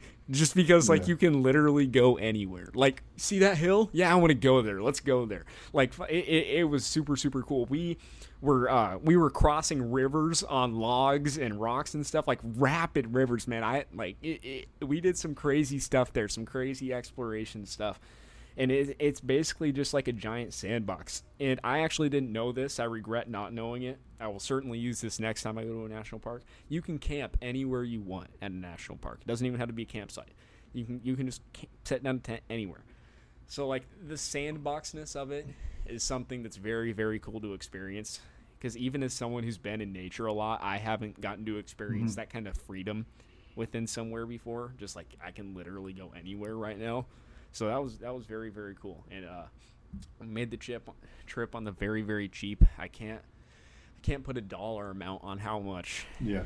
each of us actually spent, but like really our expenses were gas and food. Like we we uh, we paid like twenty dollars to get into the park, or like thirty dollars to get into the park, or something. But um, very much recommend our nation's Yeah. great national And, parks. you know, one of the few great the government actually choosing to preserve them parks. is super nice in a world where you know greenhouse emissions and all that shit where you know the planet's essentially dying Yep. Yeah, it, and the, I mean you can you can taste the air up there, man. It's it's even like I, we were having a conversation the other day about how different the air in Oregon is from the air on the East Coast, and you're exactly right. But it goes like up another level at Yosemite just because of how high you are and like just how like there is l- nothing around you for hundreds and hundreds of thousands of acres. So it, it, uh, yeah i'd like to do it very cool because be what i've done the vast nothing mainly i think the closest thing i've done like camping occasionally but it's never like been by myself and it's been a long ass time but i used to attend an overnight boys camp where there was like nothing and you would just sleep in cabins and you know with just a bunch of dudes and you know everybody has different personalities and mm-hmm. you know you're able to just be yourself and it's it's awesome Yeah. No, it, it, it when you're out there in nature with just other people like you and other people, like it, it's a different experience than being in the grid and being in all the hustle and bustle, kind of like what we were talking about earlier with me wanting to travel. Just like it, it's nice to be out it's it's very very nice. It's an experience that changed me definitely that trip, and has inspired me to do much more traveling while I'm still young and able to do stuff, stupid stuff like eat mushrooms and then walk into the woods that I don't know, Yeah. or cross rivers on non-sturdy log- logs, and you know, it's sleep above the Golden Gate Bridge with the tweakers. Like it, it was, you know, probably like, while I'm still young, I want to do more stuff Mexican- like that. Mexican It, it was I a think. great, great experience. Oh man, I was in in the moment, man. I'm not gonna lie, that That's was one of the most very scared I've ever been. I thought that, that dude was gonna murder us. I was sure of it. I was because there was no one else up there besides us and this random dude with his subwoofer, man. So uh, I mean, yeah, but and uh, you know. All these experiences, if you live through them, man, they just make you stronger. What, what's that yeah, Kelly sounds like Clarkson you had an song? interesting, What doesn't kill you awesome you time to say the least. And you know, if there's ever an opportunity where I could join you guys, I'd love to because uh, especially for me, growing up in in the suburbs and not far from a city, you, you feel like you're you're always involved with something. And it wasn't until I went to Uh-huh. yeah. And it wasn't until I went to an overnight boys And camp in Eugene, I, you I really felt the weight off my back, and I just you know could be myself. But even that, like you know, there's supervision. There's things you can and can't do. You know, it's, Yeah. it's it it doesn't even touch the level of what you guys did, where you can literally Uh-huh. do whatever you want. Like and, i'm sure there were laws. I'm sure there's laws and rules at these national parks man but we didn't care. Like we were just having fun and we didn't run into any trouble. We stayed in our lane. We didn't hurt anybody. Nobody hurt us. We uh, met lots of very interesting people just walking along the trails and stuff you know? Yeah, especially with you know all the chaos and i think and every you know human needs that in their life. people trying to achieve things or people trying to fulfill their own needs and you know it's nice to just have a period a period where nothing Mm-hmm. matters and you Yeah, yeah, and that that was kind of the best part, especially about like not worrying about where, like, n- not having like a hotel tying you down when Mhm. you're on a road trip, and that's kind of like why I recommend that specific like car style or camping style traveling, like not having like a specific destination. If you're taking a road trip for each night, like really helps alleviate your sense of, um, I, I don't even want to call it fear, but like your sense of, uh, oh, I can't even find I can't even find the right words, I guess, but it, it just takes away. Well, see, now I really can't even find the right words. I can't even describe the words I can't find. But, um, yeah, it, it, it takes a lot of pressure Yeah. off of you not to have somewhere to be. I guess is what I'm trying to say. It takes a lot of pressure off you. Just like, oh, if we end up here, cool. If we end up here, cool. Let's know. You want to sleep here? No. Let's go here. You know, it it's it's a very interesting way to travel and something I had never experienced before. I've never traveled like that. I've always been with very uptight, rigid itineraries with my family. You know, we're gonna go here, here, here, and here. We have 2 rooms on this day, this Mm-hmm. Yeah. day, and this day. It, it's it's nice to really else like care you about. had to touch on we're, we're approaching two hours it's usually about the max i do but you know we've yeah we've Yeah, touched you on know, a lot I feel like know, we've talked about sports, damn near music, everything under the sun. trip to yosemite just you know life as a college student and you know doing new things you know. It, i really enjoy these episodes where there's sort of a lot to take away from where you know people have a lot to share and there's you know stuff you can learn from it because you know.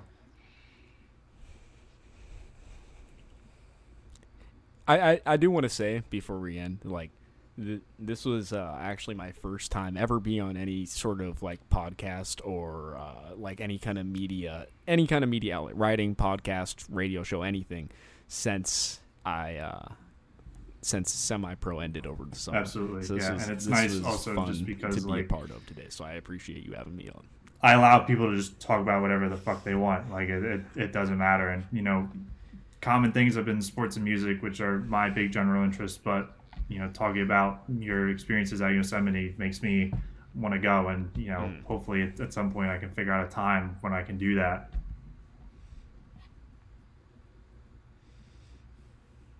Yeah, if I encouraged one person to travel with this show, then I think I think that's a success. Like that's that's my thing right now in life. I'm actually, you know, I'm trying to get a little SUV, trying to trade my sorry ass Ford Yeah. Focus for an SUV.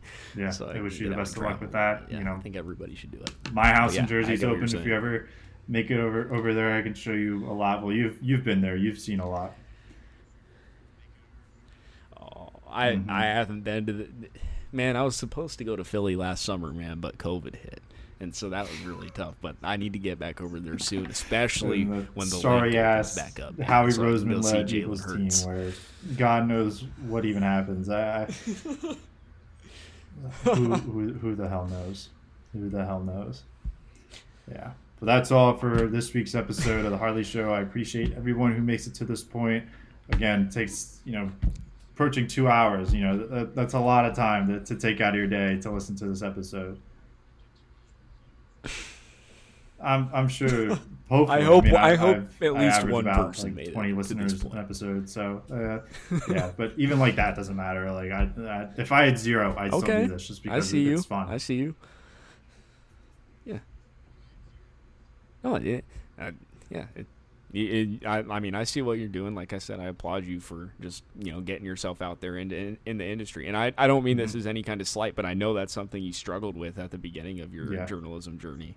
Was you know just getting yourself out there. So it, Yeah, it's nice. I it's really nice to appreciate see you that. having You as well to be able writing to, for all these you know, places. step out of step out of what you've been hoping to do for years, and you know, be able to do what you actually wanted. It's awesome, and you know, being a teacher is not an easy thing. So I, it'll be awesome to see what you do. I'm sure you will. I'm sure you will. Thank Yeah, you man, for all hope I listening this week. Let's I hope will I see make it you there. Next Sunday, hopefully.